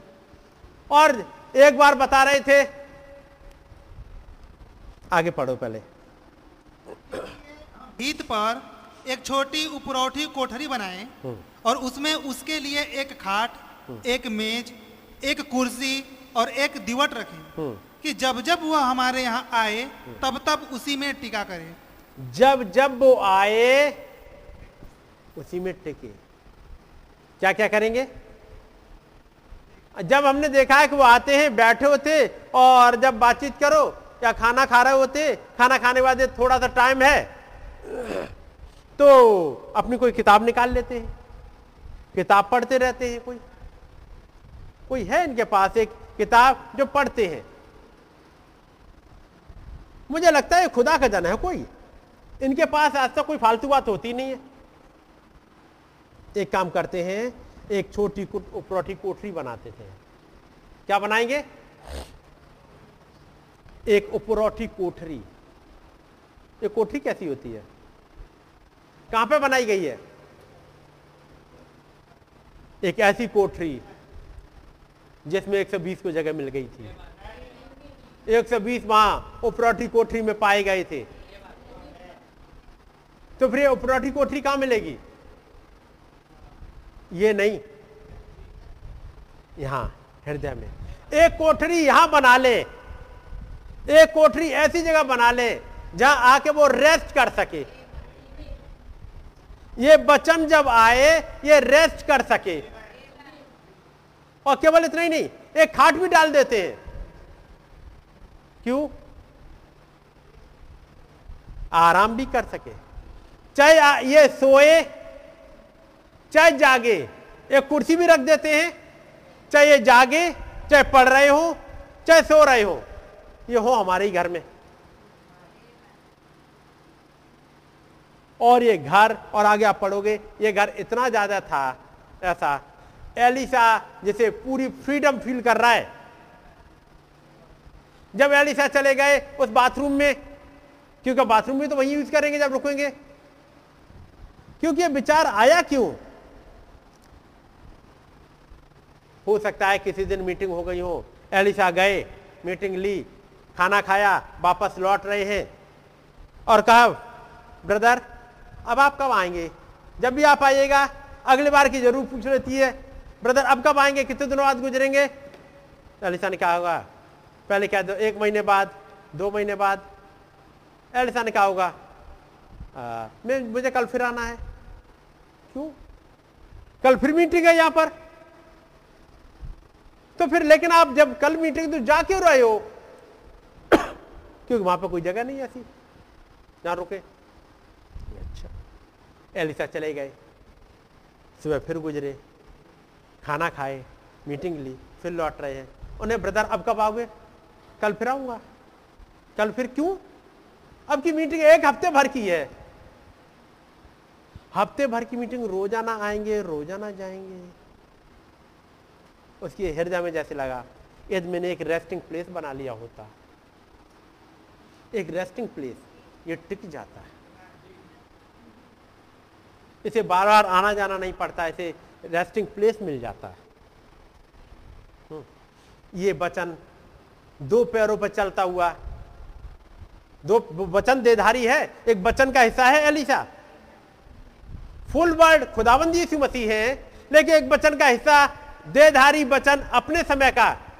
आप पढ़िएगा नबी के मैसेज जीसस के मेन कॉल उस वाले में। महानबी बताएँगे, वो वचन का एक हिस्सा है और उस सुने में ने अपने समय के वचन देधारी को पहचान लिया। ये एलिसा वचन देधारी है अपने समय का और सुने में ने पहचान लिया। ये वचन देधारी है। और जब उसने उसको पहचाना उसने कहा, इसके लिए एक रेस्टिंग प्लेस बना देते हैं। बस, थोड़ा समय गुजरा, तब तक अगली मीटिंग आई, तब तक उन्होंने उपरोटी कोठरी बना दी। और जब आए, खाना खाए ब्रदर ये रहा आपका कमरा है। और ये आपकी चारपाई है। और ये आपकी मेज, और एक कुर्सी, और एक दीवट है। ताकि जब जब वो यहाँ हमारे यहाँ आए तब तब उसी में टिका करे। और उस औरत से पूछो तुम चा, क्या चाहती हो इसमें? वो कब कब टिके? मैं तो चाह रहा हूँ ये हमेशा टिक जाए। मुझे इसके आने जाने से परेशानी नहीं है। जब ये वचन थर्सडे और संडे गुजरता है यहाँ से मैं तो चाहता हूँ मंडो को भी यहीं रह जाए। ये तो ट्यूजडे को भी यहीं टिक जाए वेडनेसडे को भी यहीं टिक जाए। ये तो फ्राइडे और सैटरडे को भी यहीं टिका रहे। और इस बचन को इतनी फ्रीडम मिल जाए। अभी जा रहा है मान लो बाथरूम एलिया एलिसा जब बाथरूम जाए। बाथरूम में कुछ ऐसा ना मिल जाए उसे कि जिसे देख के उसे थोड़ा सा बुरा लग जाए। और कह दे नहीं यहाँ नहीं टिक, ये टिकने लायक जगह नहीं है। उसे पूरी फ्रीडम मिल जाए। बाथरूम में कुछ ऐसा ना मिल जाए। सिंह के पास कुछ लगा हुआ है मेरे और आपके इस वाले घर में कुछ ऐसा ना मिल जाए इस वचन को, जिससे वो दुखी होकर के चला जाए। इस घर में नहीं मिलेगा कुछ भी नहीं मिला। चाहे इसका, हमारे इस वाले में, चाहे हमारा सोचना हो, चाहे हमारा पहरावा हो, चाहे हमारी बातचीत हो, कुछ ऐसा ना मिल जाए कि ये वचन देधारी दुखी हो जाए। गुस्सा करके तो नहीं जा रहा। दुखी होके जा रहा है। खैर अब यहाँ से गुजरेंगे। अब अग, अगली अगली बार कब गुजरोगे अलीसा आप कह नहीं सकते। और पता लगा वो उधर से गुजर के दूर से निकल जा रहे हैं। जा तो रहे लेकिन दूर से निकल के चले जा रहे ऐसा ना हो जाए। जब वो वचन देधारी वो वचन जब यहाँ पे गुजरे तो पता नहीं एक के पास से तो गुजर जाए दूसरे के पास एक डिस्टेंस बनाते हुए निकल के चला जाए। ऐसा ना कर जाए मेरी और आपकी ज़िंदगी से। बल्कि आके टिक सके।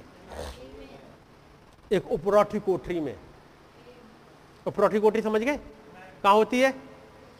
ये हृदय में। यहाँ पे आके टिक जाए। नबी ने समझाया, जब उन्होंने समझाया by peoples are so tossed about उस वाले मैसेज में कहा, एक ड्राइंग रूम है, एक किचन है और एक बेडरूम है. नबी कहते, जब मैं किसी के घर जाऊँ और मुझसे कहे, ब्रदर, बैठो और मुझे ड्राइंग रूम तक बिठाए। उसने मेरा वेलकम किया है।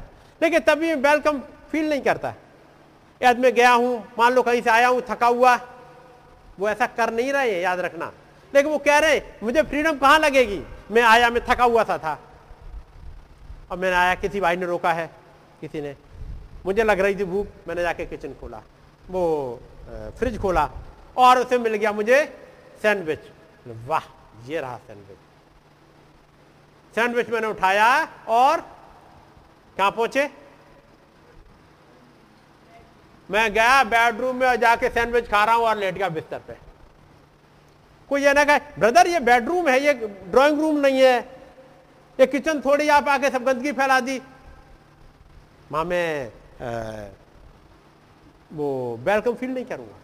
मैं फ्री हूँ। मैं आपको बता दूँ, भाई ऐसा कर नहीं रहे। लेकिन कह रहे हैं, मैं फ्री फील कहाँ करूँगा? मैं जहाँ जाऊँ, वहाँ बैठ सकूँ। मतलब एक ड्राइंग रूम एक डाइनिंग रूम और एक बेडरूम एक ऐसी यूनिटी में आ जाए कि हर एक पर्दा हट जाए। मैं फ्री होकर के मूव कर सकूँ। मतलब ये बचन फ्री होकर मूव कर सके। चाहे आप जब कपड़ा पहन रहे हो तब, जब आप मिरर के सामने खड़े हो तब जब आप ड्यूटी प्लेस पे हो, तब ये बचन फ्री होके आपके साथ चल सके। और सुने ने यही किया। पूरी फ्रीडम दे दी। आप जहाँ चाहो। ये वचन खुदाबंद का वचन, मेरे और आपके इस वाले में। यहाँ पर कहीं उसको रिस्ट्रिक्शन ना लगा दूँ। नहीं, इस जगह तो जा सकते हो, इस जगह नहीं। बात समझ रहे? इस वचन ने नहीं कहा, मेरे लिए ये कर दो। लेकिन ये स्त्री कर रही है। और उसका पति। दोनों लोग हैं, उन्होंने बना लिया। हो सकता है किसी दिन जब ये बैठे हुए खाना खा, खाना खाएँगे अभी, या कुछ बातचीत करने लगे, कुछ किताब पढ़ते हुए। जब आते जाते रुकते हैं, वो चाहती तो है कि यहाँ रुक जाए, लेकिन जगह नहीं है। इसके लिए जगह बनानी पड़ती है। इसके लिए कुछ खर्च करना पड़ता है। इसके कुछ चीज़ें आपको सेट, सेटअप अलग करना पड़ता है, ताकि एक रूम निकल आए। मेरे आपके हृदय में उसके लिए एक रूम निकल आए। कुछ चीज़ें छोड़नी पड़ती हैं। जो दुनिया की चीज़ें रखी हुई है ना, दुनिया की तमाम चीज़ रखी होती है, उनमें से जगह बनानी पड़ेगी ताकि ये हटे और इसको प्रायोरिटी मिल पाए।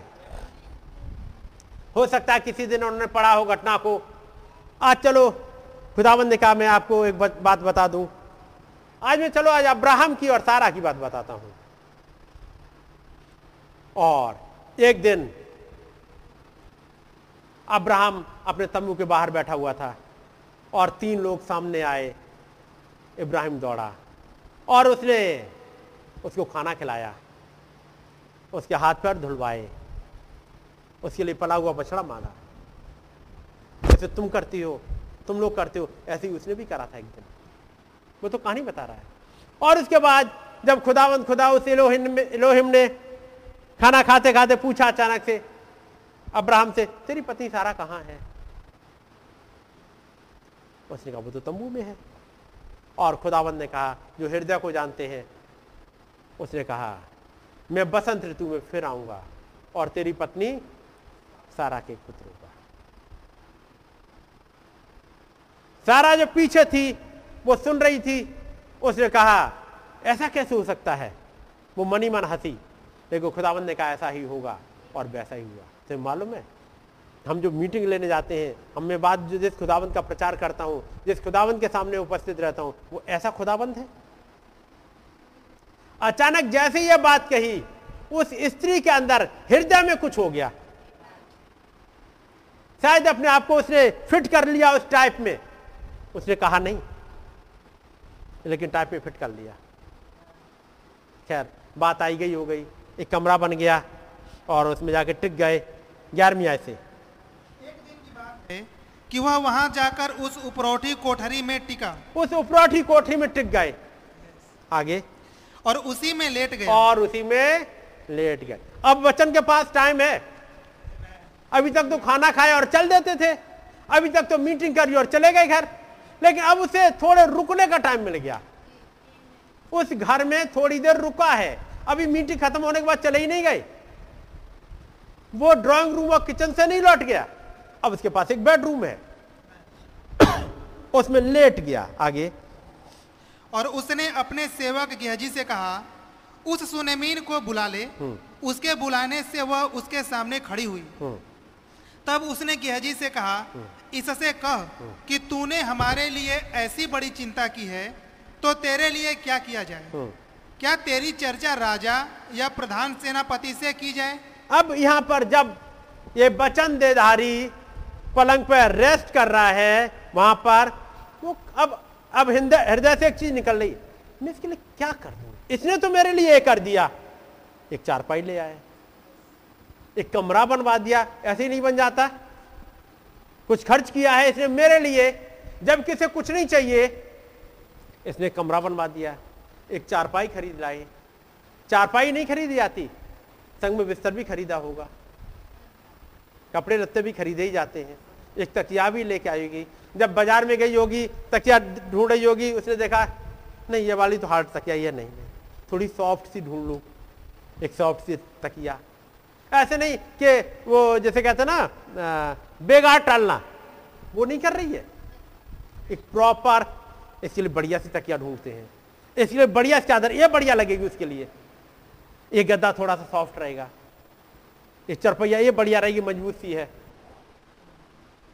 उसके बाद देखा कि नहीं, बैठ के पढ़ते भी रहते हैं। एक बढ़िया सी मेज क्यों ना ढूंढ लें? है छोटी, कोठरी कोई बात नहीं है, लेकिन एक मेज मेज ढूंढ दी। ऐसे ही नहीं कि कहीं तो कुछ भी उठा के ले आए हो। एक प्रॉपर सोच में, ताकि जो खुदा का जन जान पड़ता है मुझे, ये अब ये खुदा के लिए कर रही है, खुदा के जन के लिए कर रही है। किसी इंसान के लिए नहीं। और तब वो खुदा जो इसमें रह रहा है अब वो कह रहा है मैं इसके लिए क्या कर दूँ? क्योंकि वचन में तो लिखा है कि यदि तुम किसी को एक कटोरा पानी पिलाओ खुदा का जन जान करके वो उसका प्रतिफल नहीं खोएगा। इसने तो बहुत खाना खिलाया है। एक दीवट ला के रख दी है। जी। उससे कहे कि इसके लिए क्या क्या किया जाए? इसने हमारी इतनी बड़ी चिंता की है तो इसके लिए क्या किया जाए? क्या तेरी चर्चा राजा क्या तेरी चर्चा राजा से या प्रधान सेनापति से की जाए? उसने उत्तर दिया, मैं तो अपने ही लोगों में रहती हूँ। मैंने किसी कुछ पाने के लिए नहीं किया है। मैंने तो बस किया, मुझे अच्छा लगा। फिर उसने कहा तो इसके लिए क्या किया जाए? अब सोच रहा है बचन, देदारी, सोच रहा है। यह जिन उत्तर दिया निश्चय इसको कोई लड़का नहीं और उसका पति बूढ़ा है। बात यह उसको कोई बेटा नहीं है। ये गेहजी यही क्यों बोल रहे हो? कुछ बात हो गई है। एक दिन एक बचन जब यूसुफ और मरियम पढ़ रहे थे और जो उन्होंने ईशाया नौ छह पढ़ा, एक बार ईशाया सात चौदह, एक बारी गर्भवती होगी और पुत्र जनेगी। मरियम ने कहा, यूसुफ प्लीज़ रुको तो जरा। फिर से पढ़ना। उसने फिर से पढ़ा। एक कुआरी गर्भवती होगी और पुत्र जनेगी। अब मरियम सोच रही है, कौन होगी वो लड़की? और कैसा होगा वो बेटा उसका मसाया? और वो सोचती रही, ये बचन ने उसके दिल में जगह पकड़ ली। और जब यहाँ पकड़ ली जगह तो वो स्वर्ग में भी कुछ हुआ।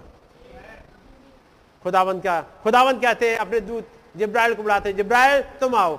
और देखो वो लड़की दिख रही है, वहाँ जाओ। उसने उस वचन को पकड़ लिया है। एक वचन उसके हृदय में टिक गया है। यह वचन उस उपरोठी कोठरी में टिका हुआ है।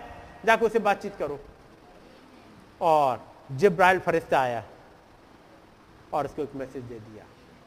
एक वचन वहाँ पर पकड़ लिया। ऐसे ही तो अमराम ने पकड़ा था। खुदावंद, आपने वादा किया इसराइली गुलामी से छूट के जाएँगे। कौन है वो? रिडीमर। और खुदावंद का दूत आता है, जिब्राइल एक दिन आता है, कहता है, वो तेरे ही घर में आ जाएगा। क्या मैं और आप ऐसे ही नहीं कर सकते? आप चंगाई को पकड़ लिए आपके घर में ही आएगी। आप एक ब्लेसिंग को पकड़िए, वो आपके ही घर में आएगी। आप पकड़ तो पाओ। इसने कहीं पकड़ लिया। और तब गए जी क्या तो उसके पास कोई बेटा नहीं है।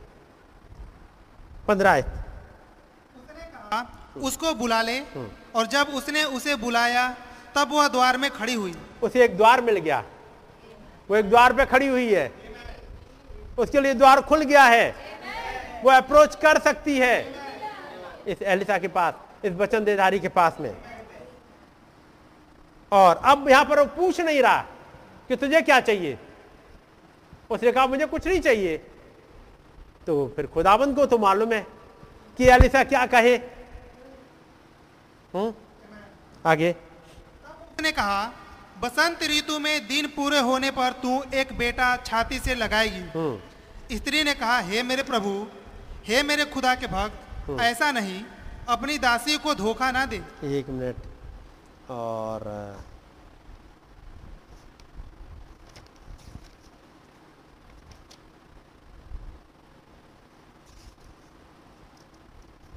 मैं आपके सामने एक वचन का एक हिस्सा शायद मुझे मिल जाए तो मैं पढ़ूँगा।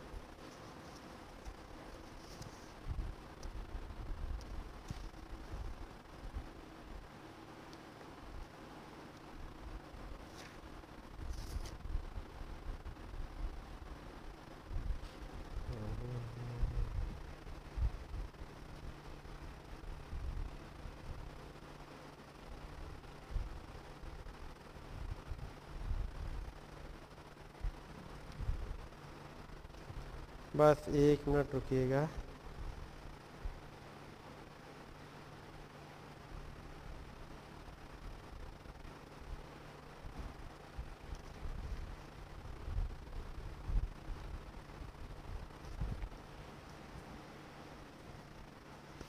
इसी किसी मैसेज में है and Jesus came and called या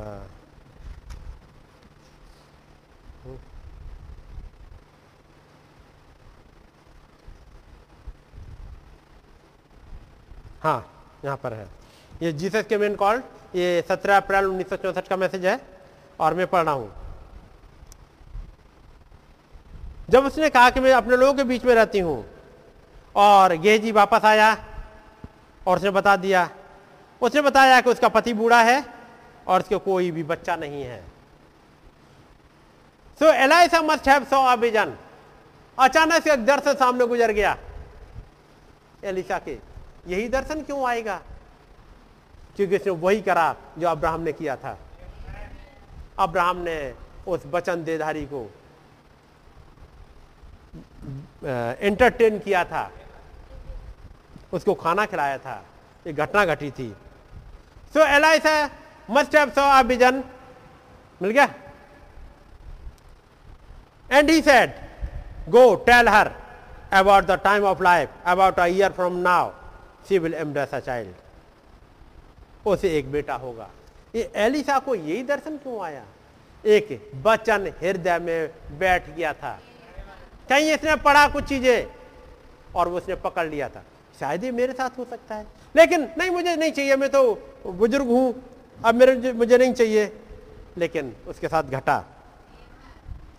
उसने कहा सोलह आयत तब उसने कहा, बसंत ऋतु में दिन पूरे होने पर तू एक बेटा छाती से लगाएगी। उत्पत्ति अठारह में क्या कहा गया था? बसंत ऋतु में दिन पूरे होने पर तुझे एक बेटा होगा। और जैसे वहाँ सारा ने कहा, सारा हँसी, मैं बुढ़िया हो गई हूँ। यहाँ भी ये कह रही है। स्त्री ने कहा, हे मेरे प्रभु, हे खुदा के भक्त, ऐसा नहीं, अपनी दासी को धोखा ना दे। मैं तो बुढ़िया हो गई हूँ। क्या ऐसा हो सकता है? लेकिन इसने बचन को टिकाया, बचन को खिलाया और बचन इसके लिए अवेलेबल था। और जब आप आगे पढ़ेंगे, जब इसका बेटा माँ बीमार हुआ है, एक दिन खेत में चला गया, बीमार हो गया, लेकिन इस स्त्री के पास एक अप्रोच थी। ये कभी भी उस प्रॉफिट के पास तक पहुँच सकती है। और प्रॉफिट के लिए प्रॉफिट इसके लिए अवेलेबल हो जाएगा। यह प्रॉफिट को उस पहाड़ से उतार लाएगी अपने घर तक। और ये उतार लाई थी। उसने कहा, मैं नहीं तुझे छोड़ूँगी। उस प्रॉफिट ने उसे भगा नहीं दिया। क्योंकि उस प्रॉफिट के साथ, उस वचन देदारी के साथ इतनी ज़्यादा संगति में ये लोग रहे हैं। इतने बार खाना खिलाया है। वो उस प्रॉफिट के नेचर को जानती है। प्रॉफिट इसके नेचर को जानता है। ये वचन जिसे आपने इतने दिनों खिलाया है, आपने इसका वेलकम किया है, ये आपको जानता है और आप इसको जानते हो। कैसी भी हालात हो, आप इसके पास अप्रोच कर सकते हो। कैसे भी हालात हो। भले ही वो लड़का खेत में गया, गर्मी की वजह से मर गया, लेकिन इसके पास अप्रोच है। और ये क्या करेगी? उस बच्चों को लिया और उसी पलंग पर लटा दिया। और से मालूम है जब वो वहाँ पहुँचती है, कहती ऑल इज़ वेल नबी कहते जबकि उसका पति है, उसे इतना फित नहीं है, वो इधर से उधर भाग रहा है। लेकिन वो जाती है और जब प्रॉफिट पूछता है, क्या सब कुछ ठीक है? तो कहती ऑल इज़ वेल सब ठीक है। क्यों? मुझे मालूम है मेरे पास एक प्रॉफिट है। क्या आपको पता है कि आपके पास एक प्रॉफिट है? इस प्रॉफिट का यदि आपने वेलकम किया है, उस सारपत की विधवा ने किया अब वहाँ पढ़ोगे, उसे खिलाती रही खाना, एक लंबे समय तक तीन साल तक वो खाना खाते रहे साथ साथ। उसे उस प्रॉफिट का नेचर मालूम है। उसे क्या पसंद है और क्या नहीं पसंद है, इस औरत को मालूम है। जब एक जगह एक साथ रह रहे हो तो सोच भी एक भी हो जाती है। जब एक जहाज़ में दो लोग हो, उस फेलोशिप में सोच एक होगी, खाना पीना एक होगा, बातचीत एक होगी तो सारपत की विधवा के पास बातचीत क्या रहती होगी जब ये एलिया के पास बैठेंगे? केवल केवल महान खुदावन। ये एलिसा जब यहाँ से गुजरता है, इसके पास बातचीत? खुदावंत का वचन।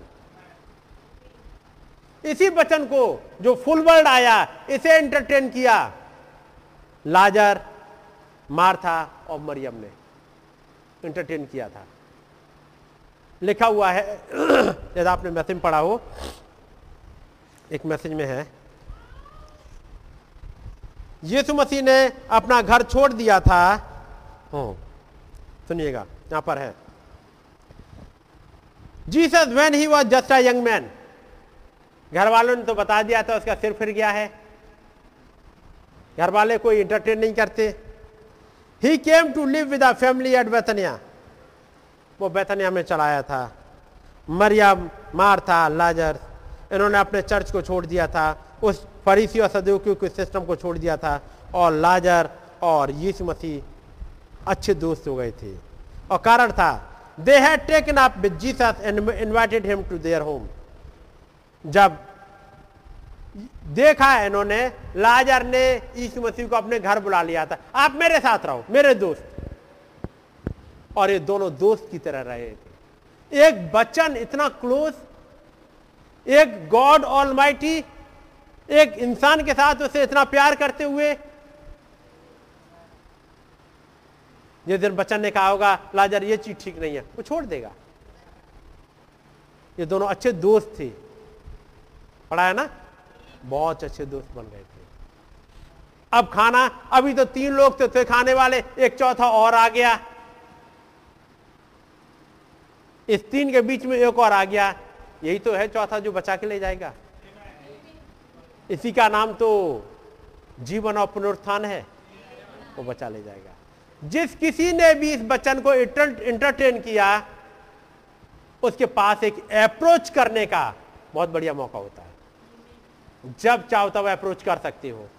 आपने जब इस नबी का, इस वचन का, इस मैसेज का वेलकम किया है आपके पास मौका है।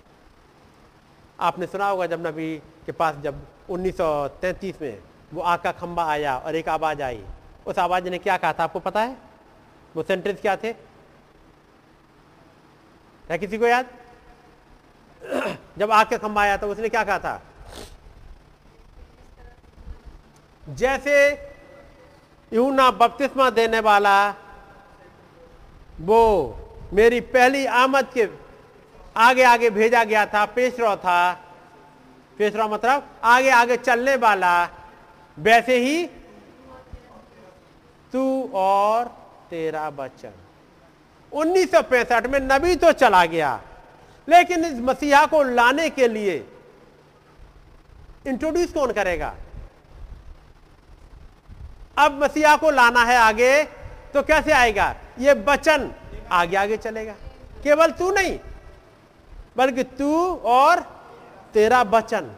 जो तूने बोला है, अब ये बचन आगे आगे चलेगा। ये बचन आगे, मसीहा पीछे पीछे। यदि आप इस वचन को लेके आगे बढ़ते जाओ, मसीहा पीछे पीछे।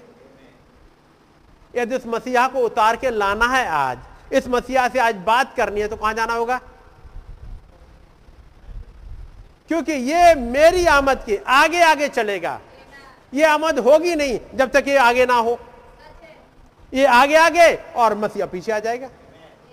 अपने आप को छिपाए हुए एक बॉडी में पीछे हाजिर होगा। आपकी चंगाई दे जाएगा, आपकी ब्लेसिंग दे जाएगा, आपकी मुश्किलें दूर कर जाएगा, ये आपके लिए यहोवा राफा बन जाएगा, यहोवा निसी बन जाएगा, यही आपके लिए यवा शालोम बन जाएगा यवा सिद्धकोनु बन जाएगा, यही यवा राह बन जाएगा। कौन? ये वचन आगे आगे चलेगा। वचन उस समय का आगे आगे चलेगा। वही वचन वहाँ आया, नासरत में लोगों ने नहीं पहचाना। वहाँ लिखा, हमने पिछली बार पढ़ा, थोड़े थे जिन्होंने पहचान लिया था, उनको उनकी ब्लेसिंग मिल गई। खुदावन दया करे, ताकि हम में से हर एक पहचान ले। ये वचन आगे आगे चलता जाएगा और मसीहा पीछे पीछे आ जाएगा। याद रखिए वो सेंटेंस को, तू और तेरा मैसेज मेरी आमद के आगे आगे चलेगा। तो आज भी मसीहा को सीन पर बुलाना हो तो क्या करेंगे? आप इन पर डिस्कस करो। जब वो मछली मरी मछली ज़िंदा हुई थी, तब वो क्या डिस्कस कर रहे थे? उस वचन को, और जब वो यीशु मसीह के साथ मछली मार रहे थे, उस वाले वचन को डिस्कस कर रहे थे। यदि आप वचन पर डिस्कस कर रहे हो? वचन आपके साथ आ जाएगा। गॉड ब्लेस यू यदि आप चाहते आज वचन आपके पास उतरे तो फिर उस वचन को आगे लेके चलिएगा। ठीक है नहीं? आज हमने देखा उस सारपत की विधवा को। खुदावन ने चाहा यदि मौका मिला तो नेक्स्ट टाइम नामान को देखेंगे या फिर जो जैसी खुदावन की मर्ज़ी हो, आइए हम लोग दुआ करेंगे। प्यारे खुदावन प्रभु यीशु मसीह, आपके नाम की स्तुति और महिमा हो। महान प्रभु आप अनुग्रहकारी हैं। विलंब से क्रोध करने वाले और अति करुणामय हैं। आपने प्रभु कभी भी हमारे कामों के अनुसार हमसे बदला नहीं लिया है, बल्कि ब्लेसिंग पर ब्लेसिंग आपने उतार दी है। आपका नाम मुबारक हो। हमारी चाहे कितनी भी कमियाँ रही हों, उसके बाद भी प्रभु आप सीन पे आ जाते हैं। हमारी प्रार्थनाओं को सुन लेते हैं खुदा आपका धन्यवाद हो। आपने इस युग में वायदा किया है। और जबकि प्रभु ये वचन आगे आगे चलता है, आप आ जाते हैं, मौजूद हो जाते हैं। प्रभु हमारी मदद करें। हम में से हर एक एक उपरौठी कोठरी बना लें, जिसमें आप आ जाएँ। चाहे जागते हुए हों, चाहे बैठे हुए हों, चाहे कहीं भी हो, आप वहीं पर हमारे साथ हो। आपका नाम जलाल पाए। आपके नाम को महिमा मिले। प्रभु उन तमाम भाई बहनों के साथ हो जगह सुन रहे हैं प्रभु। खुदाबंद एक एक को बहुत ऐसे ब्लेस कर अपनी दया, अपने अनुग्रह बनाए रखें। प्रभु यीशु मसीह साँझ के लिए आपकी मदद चाहते हैं, आप ही आएँ और हमें सिखाएँ और समझाएँ। प्रभु यीशु मसीह के नाम में, आमेन। आए हमारे पिता, आप जो आसमान में हैं, आपका नाम पाक माना जाए। आपकी बादशाही आए। आपकी मर्ज़ी जैसे आसमान में पूरी होती है, इस ज़मीन पर भी हो। हमारी रोज की रोटी आज हमें बख्श जिस प्रकार से हम अपने कसूर वालों को माफ़ करते हैं, हमारे कसूरों को माफ़ हमें आज मैं इसको ना पढ़ने दें, बल्कि बुराई से बचाएँ, क्योंकि बादशाह कुदरत और जलाल नहीं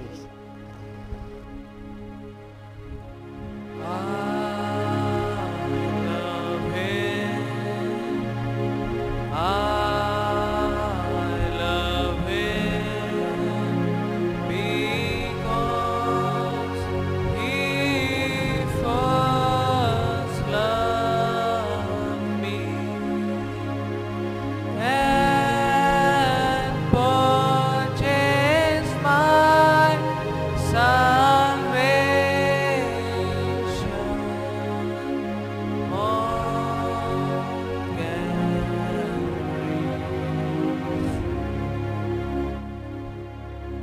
You all.